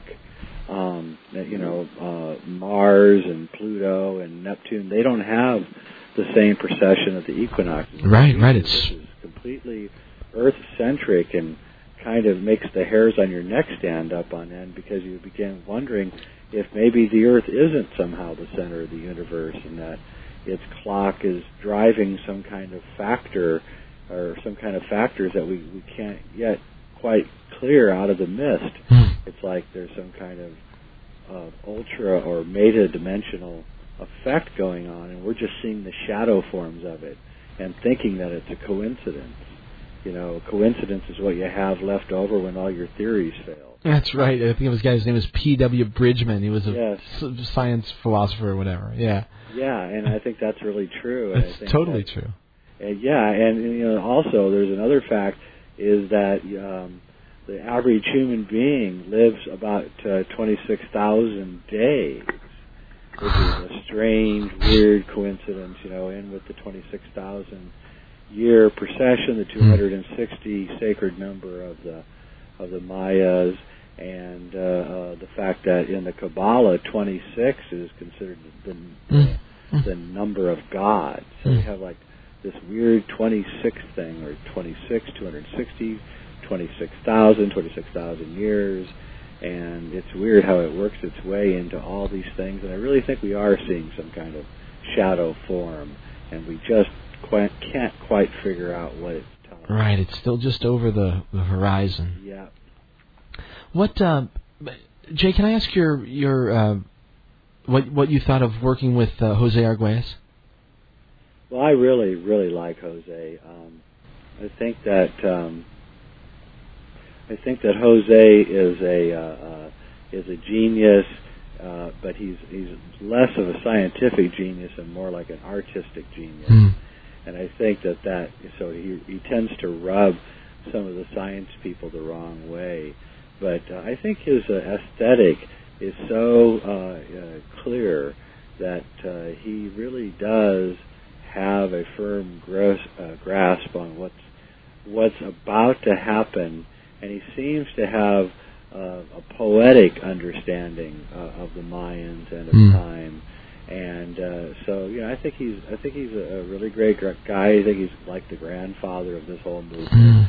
We owe him a lot, and unfortunately, he's moving to New Zealand. So, like Paul, everybody's leaving the United Right, States. right, and, right. uh, Well, his I, I really wasn't real familiar with a lot of his earlier work, but I read Time in the Technosphere, and that was one that was another one that really hit me. And, I, and then I went backwards and looked at more of his earlier material, but that one was profound for sure. Yeah, Time in the Technosphere, I think, is his greatest book. Um, I'm reading some of his newer stuff that he's putting out now, the Cosmic Science series, which is nine volumes long, and it's going to no, yeah, seven volumes long. Right. Started in 2005, and there's a new one coming out every year until 2012 Oh my gosh. which he's unloading the entire cosmic program. but he's really re- kind of going back into kind of the of a yoga based um, archaic revival type of, of, of program that he's he's he's propagating, and I think that it's it's really very interesting what what he's got going on, and uh, he has a lot of influence. He's really more of a sorcerer or a, or a Mm. magician hmm and uh, there's a place for him at the table with For all of sure. us. You know, I, I don't think he's the um, the scholarly, scientific intellectual that Jenkins is, but I think that he definitely has a, uh, a point of view that is extremely unusual. And what's weird is it gets brighter every year. Hmm. Well, I tell you, you, you did a wonderful job of bringing a lot of uh, these different perspectives and, and angles all to the table uh, at the same time uh, with your new documentary. So, as I said earlier, I commend you on it. It's awesome, and uh, I look forward to hearing more about it, and, and I can't wait for more people to see it. So, Yeah, well, it was a pleasure. all right. Well, look, uh, both of you, I'm going to say goodbye because we're going to do full radio shows with both of you in just the next few weeks here. And and Jay, I'm not sure. Uh, John and I were talking before you got on the air, but uh, the 28th, John will be on the show, and then Geoff Stray will be on on September 3rd, and then you on the 4th. That's right. So we'll have uh, a one, two, three punch of uh, 2012, and let people uh, sort that out as they will. So, The more the merrier. all right. Well, cool. All All right. Uh, thanks to both of you. Okay. Okay. Yeah. We'll, Great. Thanks, Mike. We'll talk soon. And uh, everybody on the web, uh, Jay Weidner, J A Y W E I D N E R dot com, and of course uh, John Jenkins at um Alignment 2012. MikeHagan.com. And you can always link to both Jay and John's sites from MikeHagan.com.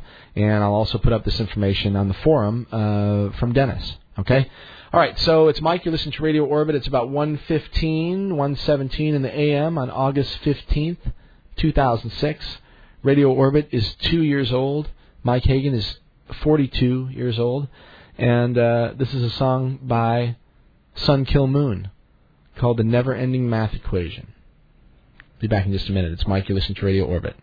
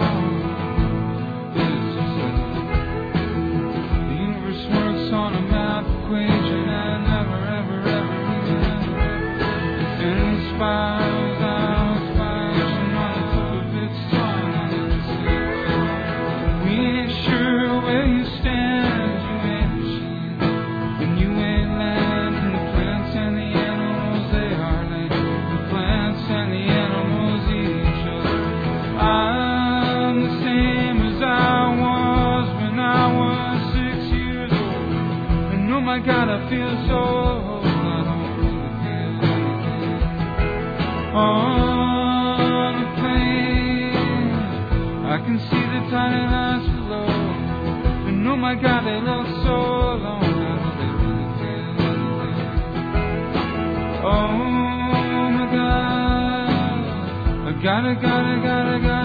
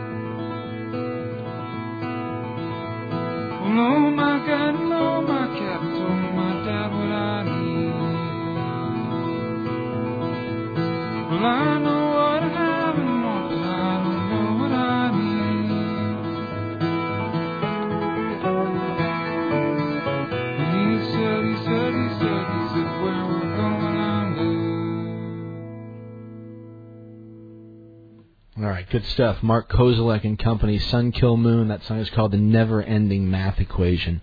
Another one from Marco Rodin, I guess. So, anyway, it's Mike. You're listening to Radio Orbit. It's about 20 after 1 on August 15th. And uh, the hits just keep on coming.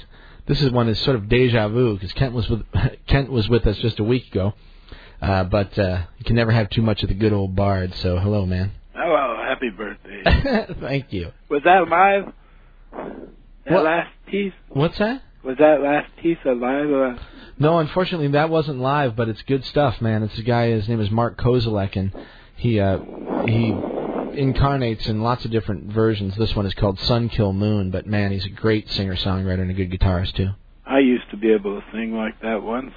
A friend of mine, a friend of mine heard him and, and called the show uh, a few weeks ago when I was playing a bunch of their music and said that's what Neil Young always wanted to sound like. and I love Neil Young, but uh, but I like uh, I like this band too. So anyway, hey Bartle, thanks for uh, sticking around. I just had Jay Weidner and and John Major Jenkins on with me. Uh, unfortunately, I only have two phone lines here in the studio. Otherwise, I'd have had you on with them. You know, Jay's right up there in your neck of the woods uh, in Seattle, and he's doing amazing work. And and uh, I was telling them uh, that Dennis is moving up there. McKenna, he's moving to Vancouver. Ah, party time. No doubt. So next time I come up to Seattle, We'll get me and you and Jay and Dennis and we'll have ourselves a good old time. We'll shake the whole friggin' world, man. Oh, we got to round up all these. We got to round up all these uh, wizards and get them working on my new project. What's the new project? Well, it's your birthday, and uh, you know all the philosophy and speculation and sleuthing that we do. Sure. It's all about birth, life, and you know hitting the wall. Yeah, the other side of it, death, man. And uh, birth, well, yeah, my grandson's birthday is on September 1st, so we know about birth. I was there. Don't know what happened before birth. He'll be a year old, man. Yeah. That went fast, huh? Oh man, he's a little uh, NFL halfback now. he's got that crawling stance. He's starting to stand up, and he'll stand there till he thinks about it, and then he goes, "Uh oh," falls over. That's great. And Sounds we got birth, and then we got life, which is full of change, and then we got hitting the wall. A good friend of mine hit the wall today. You get Wow. my age, and that starts happening all around. Well, I haven't mentioned it, but but we need to. Well, uh, there was a, a wake for a very positive wake, lots of music, lots of toe tapping for Charlie Plyler, who another wizard Charlie. who uh, was was the founder of Elfrad, working. He's ex uh, Navy electronic intel. Yeah, communications guy. And he had some really hot stuff going. And Charlie and I have uh, we've uh, plotted various schemes over the years. But uh, it's real interesting, you know. Charlie, he has a radio, he has a receiver, but his antenna have always gone down in the ground. Right. He's interested in this, uh, as you mentioned, ELF. This what they call extremely low frequency. So these big, giant longitudinal waves. And the thing is, the Earth is an extremely sensitive receiver of these frequencies. Right. So sensitive that Charlie and I used do stuff like uh, an asteroid would be coming in, a near Earth object, and we'd he'd set up his uh, he'd uh, set up his monitors, and we'd watch it go by because it would make a signature, and the Earth would react. And uh, anything that goes on in the Earth, Charlie pretty much knew about. If somebody uh, falls on their nose somewhere in Afghanistan, he'll know about it. It's amazing, you know. Uh, a little bit earlier in the show, I was talking to Dr. Hyson, you know, the dolphin whale, Right. uh, and of course, the, you know, we know that the whales can communicate basically through the same methodology. Kent, they they uh, transmit these extremely low frequency waves, and sperm whales can communicate globally. I mean, from the Pacific to the Indian Ocean and anywhere in between. We were kids, we used to go lay down and put our ears on the railroad track, and you can hear a train coming Yeah. many, many miles away. If you don't fall asleep, it's cool. yeah, and we used to put pennies on the tracks, you know, and they'd the big train would come and just squash your penny, and I always thought that was really cool. And I was always like, well, man, you better get your finger out of the way. But I guess uh, what we all got to do is go out where there's a lot of exposed bedrock, lay down and listen. Hmm. Yeah, the Earth's an amazing resonator. Yeah. That gonna miss Charlie. Charlie Plyler, man, here's to him. All right, Kent. Yeah. Charlie Plyler, the man, he was am- amazing. Elfrad, E L F R A D dot com. I don't know if the website's still up, how long it'll be up, but he was doing amazing stuff. And again, another one of these guys that was completely under the radar. No, no pun intended, but a genius and a, and a wizard. Now I guess he is an extra low frequency. Now he's now he's ELF himself. Now he was doing work with Shu too, Yeah. and uh, Plasma physics. Yeah, plasma physics stuff with Shu from, uh, and of course Shu's and another, you know, interesting cat. So anyway, Yeah, they're good buddies. Shoes is uh, Shoe is uh oh what was the name of that movie with John Travolta? Phenomenon. oh, phenomenon, yeah, where he gets whacked by lightning. that's Shoe. yeah, that's basically Shu. He got whacked by lightning fishing in a lake thirty years ago. And now he's tuned in to something that most of us are not.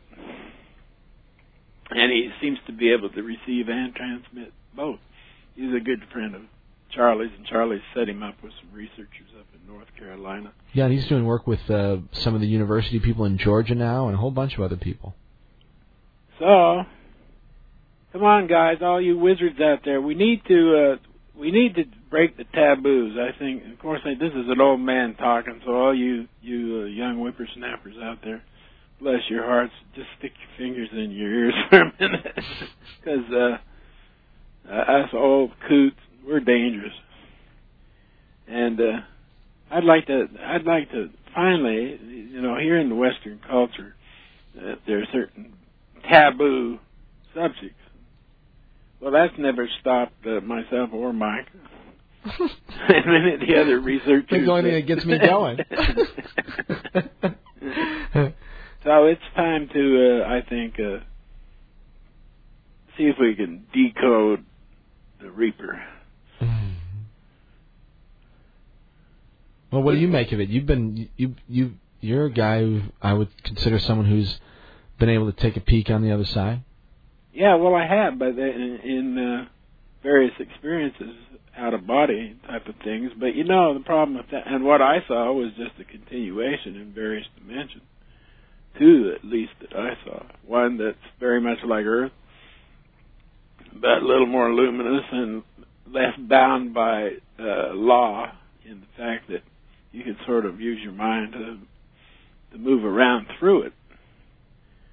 But it's still a lot like Earth. You can go on picnics, go fishing, you can fly, and uh, then another dimension which is just pure light, hard to describe. Your your brain can't interpret it too well, but it's uh, like going home, and it's so intimate and so personal and so real. It makes everything look less real.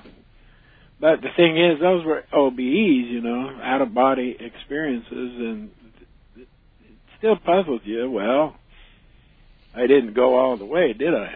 You know. So now is that different, or is it about the same? Do we constantly go in and out of of this world, and thus we're all the way anyway, and pretending like we're here, mm-hmm. casting a shadow on Earth? There's just so much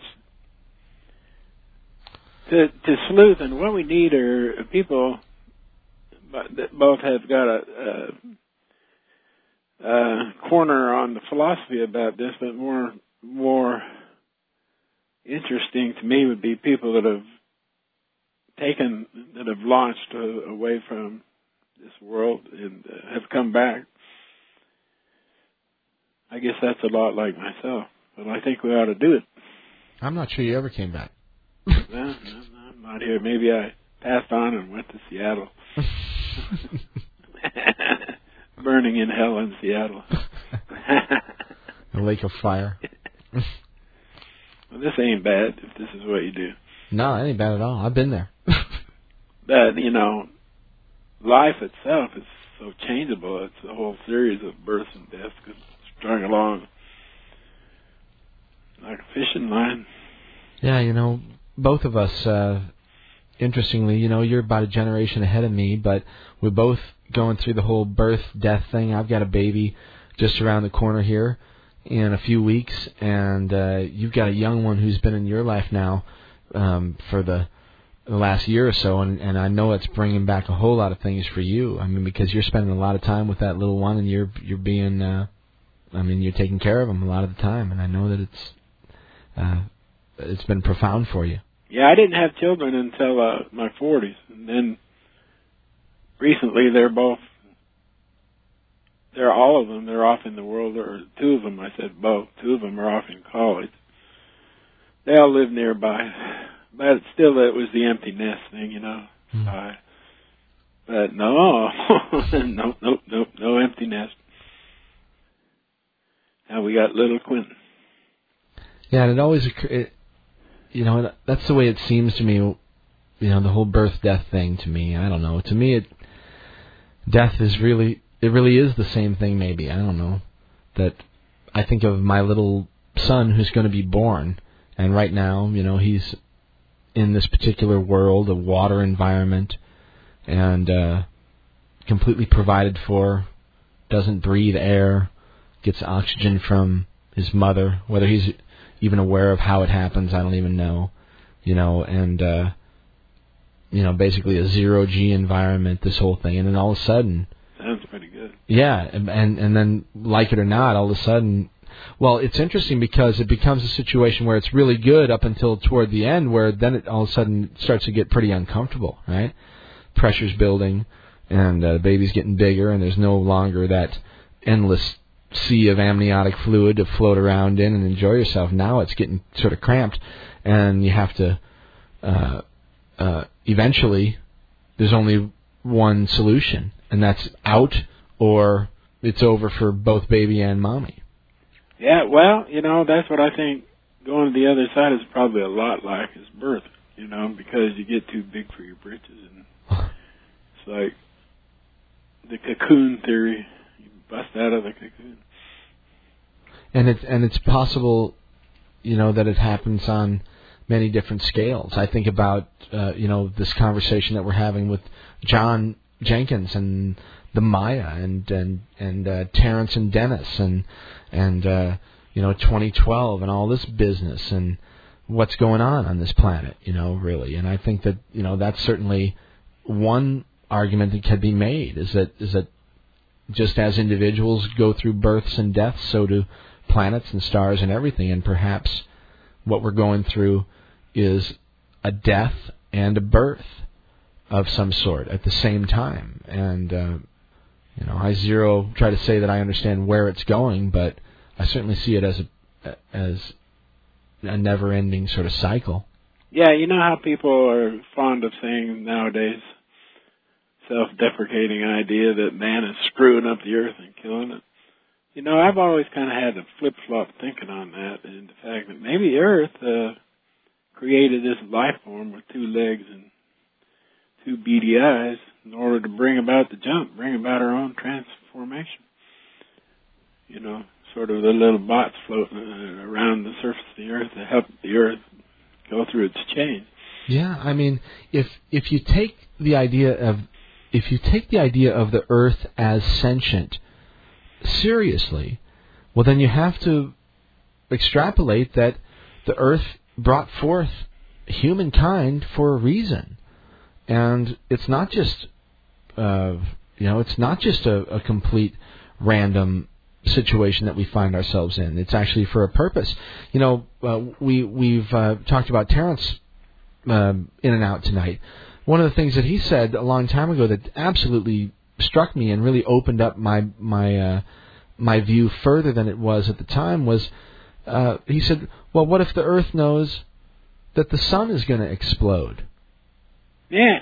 Right, and so uh, with that knowledge, the Earth then calls forth a species that can, uh, through intelligence, devise a technological means to to take the gene swarm, you know, to take the genetic material of planet Earth off planet to preserve the unique life forms that have evolved on this planet and to get them out into a place where they can never be destroyed. You know what I mean? To uh, to move us outside of the uh, the sphere of planet Earth. And so, uh, whether that's a, a, a truism or not, it's certainly a metaphor for what could be happening, and we have no way of knowing what our real. You know, maybe we were designed to stockpile plutonium. Who the hell knows? Well, the big brain critters, you know, which includes more than one species. Certainly. The whale, the dolphin, the human, who knows what else. The jellyfish, even. the squid. Certainly, yeah, the giant and squid. who knows, maybe uh, the sum total of all the, the moss on the earth is the same Well, thing. I mean, I, I mean, I, well, I talk about, uh, and Dennis talks about, and uh, you know, mycelial networks, Mm-hmm. the networks of mycelium that run throughout this planet. I mean, they're basically filled with neurotransmitters. Yeah, well, the you know, big, that's the stuff of brains. You know. Yeah, well, the big brain, at least in the human, you know, the brain is a receiver of things off planet, I think, and not only that, probably a transmitter. And uh, in in the human, I identify that. I give it the ID as the human imagination, which Hmm. is which leaps out of the box all the time, constantly, Right. daily, nightly. You know, it's going beyond, beyond. Right. Just close your eyes. Whether it's either like a big radio receiver picking up probabilities that are infinite, or it's uh, transmitting too, maybe a two-way deal. Mm-hmm. I agree. And good old Charlie, he knew that the Earth was that way too. It was a receiver and a transmitter because he could he could pick up receive signals from NEOs, things flying by the Earth, and then he could also uh, pick up signals that sounded sounded like he was receiving what the Earth was transmitting. So big crystal set, and if the Earth has a crystal core, you can see why. You know, I used to have a little old crystal set with a cat whisker and a coil, and you slide something up and down the coil to get different bandwidths. Then you move this crystal, uh, this little piece of wire up and around on this cat's whisker, and you hear voices from all around the world. That's right. I mean, and and, and there's you know a, legitimate scientific argument that perhaps the center of the Earth, the core of the Earth, is a crystal, and maybe not uh, molten iron. Or there are lots of different theories, I guess. So. Yeah, one of them is that it's a cohesive iron crystal. Mm-hmm. Who knows? Hey, um, uh, Bardo, there's a there's a, there's a young fella on the on the web actually. It says uh, he says tell Kent that I tell people that I die every night when I go to sleep and I'm reborn each morning. Well, heck, that isn't bad. I like going to sleep. In fact, naps and going to sleep are one of my favorite activities. Why? Because uh, you know I suddenly get to experience uh, incredible things. Right, the And- dream the dream world is is is as real as any. Well, you know how they say you have a past life review when you're ready to check out of this matrix. I've thought a lot about that. You know what's going to come plunging back big time are all the dreams I've had, and uh which are hard to when you get older. I don't know your your skull gets thicker or something, and uh, it's harder to remember. But you know, thinking back of when I was an infant and a child, the what I remember are not the everyday experiences, but the the, the, dream, the dreams. I remember the dreams. Hmm. And that'd be cool, huh? To have all your dream world returned to you so you can see the whole thing. All the adventures you've had at night sleeping or in, I like naps because for some reason there's enough enough stimulation during the daylight hours to take a nap and uh, the dream imagery is just incredible. You know what? Uh, but, but I've had some swarthy adventures out I- there buccaneering around dreamland. I have a feeling that what's coming is that we're going to be living in the dream awake. Yeah, what did the native Australians mean by dream time? That's always interested in me because they they really took that very very seriously in the fact that they would uh, go into the dream time consciously as a very important episode. They go on the walkabout and so on, and go into dream time, and that was a very conscious move. That's like us going to pay the our income tax or something. They go into dream time. Hey, uh, Bardo, Yeah, uh, there's a, a guy on the phone here that wants to talk and ask you a question. yeah. And he's uh, he, he sent me a note from the from the chat room, and now I see the phone ringing. So I'm going to bring him on here and say hello and welcome to Radio Orbit. Who's this? Hey, Mike. Bob Bolt.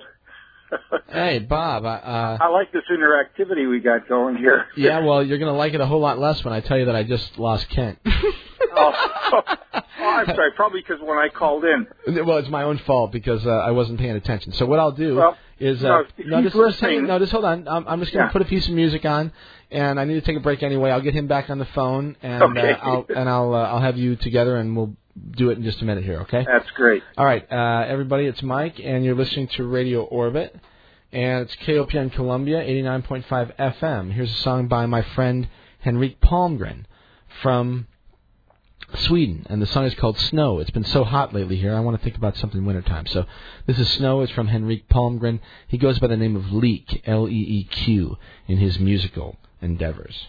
Back in just a minute, it's Mike. You're listening to Radio Orbit.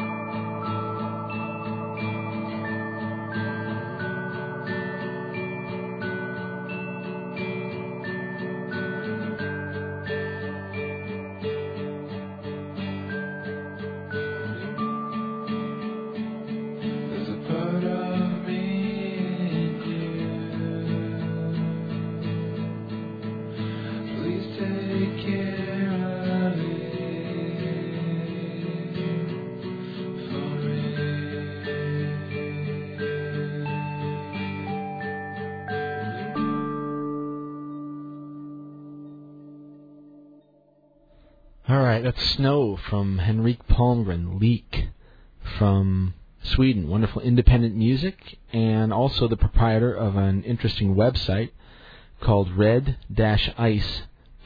Check them out on the web, and I think you can link there from Radio Orbit as well. Uh, okay, so it's Mike, and it's about quarter until 2 in the morning on August 15th. We've got another 15 minutes or so with Kent Stedman on the line with me, and we have another listener, uh, Bob, who I had before the uh, break, but I've got everybody back. So, uh, yeah, I'm still here. okay, Bob, you there? Kent, you there? Yeah, howdy, Bob. Okay. Good. How you doing? Good. You've been putting up some great stuff on the on the forum. Uh, you know, some of the arche- archaeological stuff, you know, in, in Iran and things like that. But one thing I didn't get a chance to to respond to before the site went down was your that really bizarre experience you had off in that granite uh, cave in, in the mountain where you had that you know sort of mind blowing experience where you, your your mind was sort of like all your circuits were blown out or something. Oh, were you the the feller that asked about the composition of the rock? Yeah, because uh, this is an interesting thing, and I'd like to get your take on it. Um, there's uh, there's been some possible explanations or trying to explain the idea of the UFO phenomenon, the the, uh, the experience, you know, the uh, uh, close encounters experiences. That some people have said uh, that extreme geologic pressure in in like in certain rock formations create like an electromagnetic thing that it can affect your mental state and actually give you a kind of an out of body experience or various uh, weird psychic states. I was just wondering whether maybe you might have gotten a heavy dose of that from some geologic activity that was happening at the time when you were camping out there. Could be. It's right on the fault line. I don't know. Uh, That's why I asked if it was granite because I think it happens like under you know like granite obviously is the is the most solid rock and pressures built up in granite can generate incredible electromagnetic forces. Right, and you know, uh, you know, uh, we were talking about pi- piezoelectric forces earlier, Mhm. and and these are things that build up in all kinds of different rock formations. Cat. Yeah. you know, if you go to my website and you and you go down a little bit, uh, scroll down, you'll find the Nemo Hmm. section. Okay. It's called Nemo. Yeah, it- uh, and let me give out the site, Kent, uh, for those of you out there, www.cyberspaceorbit.com. And NEMO is a section that we sort of uh, uh, style for alternative energy and this sort of thing. Well, there's an old uh, researcher, an old boy back. I think he's French or Basque or something. He's Hmm. he's currently building a UFO. Get this, out of solid granite. so you got to check that out because I Yeah. forget his name. I don't know if I can take that for granted or not. the name has slipped me by, but Well, hey, you know, a- his, we his work has been around on even you know uh, some of the big nas- international talk shows. Yeah, it's called the I wish Granite. I could the Granite remember his name. I, I'll, I'll find it and I'll put it up on the forum, Bob, because this is a serious guy. He he he uh he's a serious. Well, if you think about it like this, if you have if you have uh mastery of gravity, then you know there's no problem. You see what I'm Right. saying? So you can make a spaceship out of granite. Why not? yeah, it's uh, it's all uh, it's all matter. Right. You make you Yeah. make it out of whatever you like, right? Yeah. So anyway, hey, um uh look you guys, we got about 11 minutes left and I've got a few things I got to take care of at the end of the program. That's do you, cool. B- Bob, do you have anything else you want to share with Kent? No, no, I'll talk to you later. Well, I'll come back in the forum and I'll put up a, a folder called Granite, and I think we'll explore this a little bit. That'd be great. I, I really appreciate your feedback on the forum because it, it adds a lot of lot of stuff to it. So uh, I love you reading Okay, your stuff. look anyway. for something that says Granite. All right. You know, I went to Granite District School System. There you go. All right. Take care. All right, thanks, okay, Bob. Thank you. All right, well, Bardo, uh, uh, deja vu. I got to fly. All right. Okay. Thank you for everything. Okay. All right, uh, everybody. Kent Stedman, www.cyberspaceorbit.com, and you can also find him peeking around over at my website at mikehagan.com uh, over on the forum over there. Okay. All right, so uh, just a few minutes left, and I want to thank everybody who participated in the show tonight. Kent, of course, Jay Weidner, John Major Jenkins, Michael and Starr, uh, Dennis, uh, and uh, Dr. Paul, and everybody else uh, who was here in the studio with me live, uh, and of course everybody on the web there listening. So it's been a lot of fun, and thank you we'll continue to do it as long as we can pull it off. And let's see, next week we'll have either an open line show, and there's a lot in the news that needs to be talked about, and I'd appreciate the listeners out there if you are web savvy and you've been enjoying our website. Uh, we've got things back under control. We had a major uh, hacking incident and experience over the last couple weeks, uh, both last Saturday and then the week before. Um, but we're slowly but surely figuring out how to handle it. I guess it's just a you know just a uh, the cost of doing business sort of, and you just have to learn how to deal with it and how to be able to respond and react and and get things backed up correctly and all this sort of thing. But anyway, we're learning, and uh, well, what I what I what I want to say about the news in this is that on the forum, I'd appreciate it if people join up and go register on the forum because this is a great archive for information, just like Bob is talking about. And Kent posts stuff over there. I post all kinds of things there. And if you post interesting stories and uh, ideas or whatever thoughts, you can have them there for people to discuss with you and to debate with you or to commiserate with you or just to laugh, whatever. It's a great way to share information and to expand your own worldview. So I encourage people to do that. The website is great. I love Larry and uh, Pio, who's been helping out so much lately, uh, for everything that they do. And we have uh, the guys over at Cosmic Waves Radio that are making it possible for us to broadcast over the internet to anybody who's listening anywhere on the planet. And so it's great stuff, and I appreciate all the help that comes from all these different people. And the website is really cool and everything, but in my opinion, where the meat of it is the forum. That's where things really get going, and that's where you can create community and you can share ideas and learn uh, and teach all at the same time. So I encourage people to jump on the web and go over to mikehagan.com and click over to the forum. And it's real simple to register. You just need a, a valid email address, and then you can choose a username and a password, and then you can just become part of it, jump in, or you can just lurk around and read the things that other people have to say and to post. But it's real interesting, and there's a lot of really cool people that are starting to participate. So to all of you out there who are doing that, thank you. Share it with your friends, and let's get more people involved in this because what is happening right now, if you haven't noticed yet, is we are building a community, and some of it is local, right here, physical, you know, people that we can put our hands on, uh, but also uh, this network over the web, and it's a big deal, and it's important, and for whatever reason, I feel it really strongly. My intuition is that it's important. So I encourage all of you who feel the same to participate and understand that I love you and you're a part of this whole thing. And I'm so pleased that uh, we're able to, you know, experience the whole thing together. It's amazing what's happening. All you got to be doing is paying attention. So, all right, it's Mike, and uh, you've been listening to Radio Orbit, KOPN Columbia, 89.5 FM, on the web, KOPN org. And let's see, we'll play uh, play another song here before we go. This is a band that's called Cross-eyed, and I was introduced uh, to them by my friend Michael Pacheco. Again, the uh, man behind Mantuan Bard. And I'm not sure if this band uh, is still around or in some other incarnation, but it's good music, and the song is called Closer to the End. And that's about what we are. Close to the end of the program. We'll be back next week with, I'm not sure, maybe an open lines program unless we get Kevin and Matthew Taylor, the authors of Land of No Horizon. And that'll be an interesting program. We'll be talking, whenever we have them on the air, about the hollow earth theories. And I know it sounds crazy, but, you know, it's no more crazy than anything else that's going on. So, uh, that'll be coming up either next week or sometime in the next few weeks. And either way, I'll be here and I hope you guys are back with me, okay?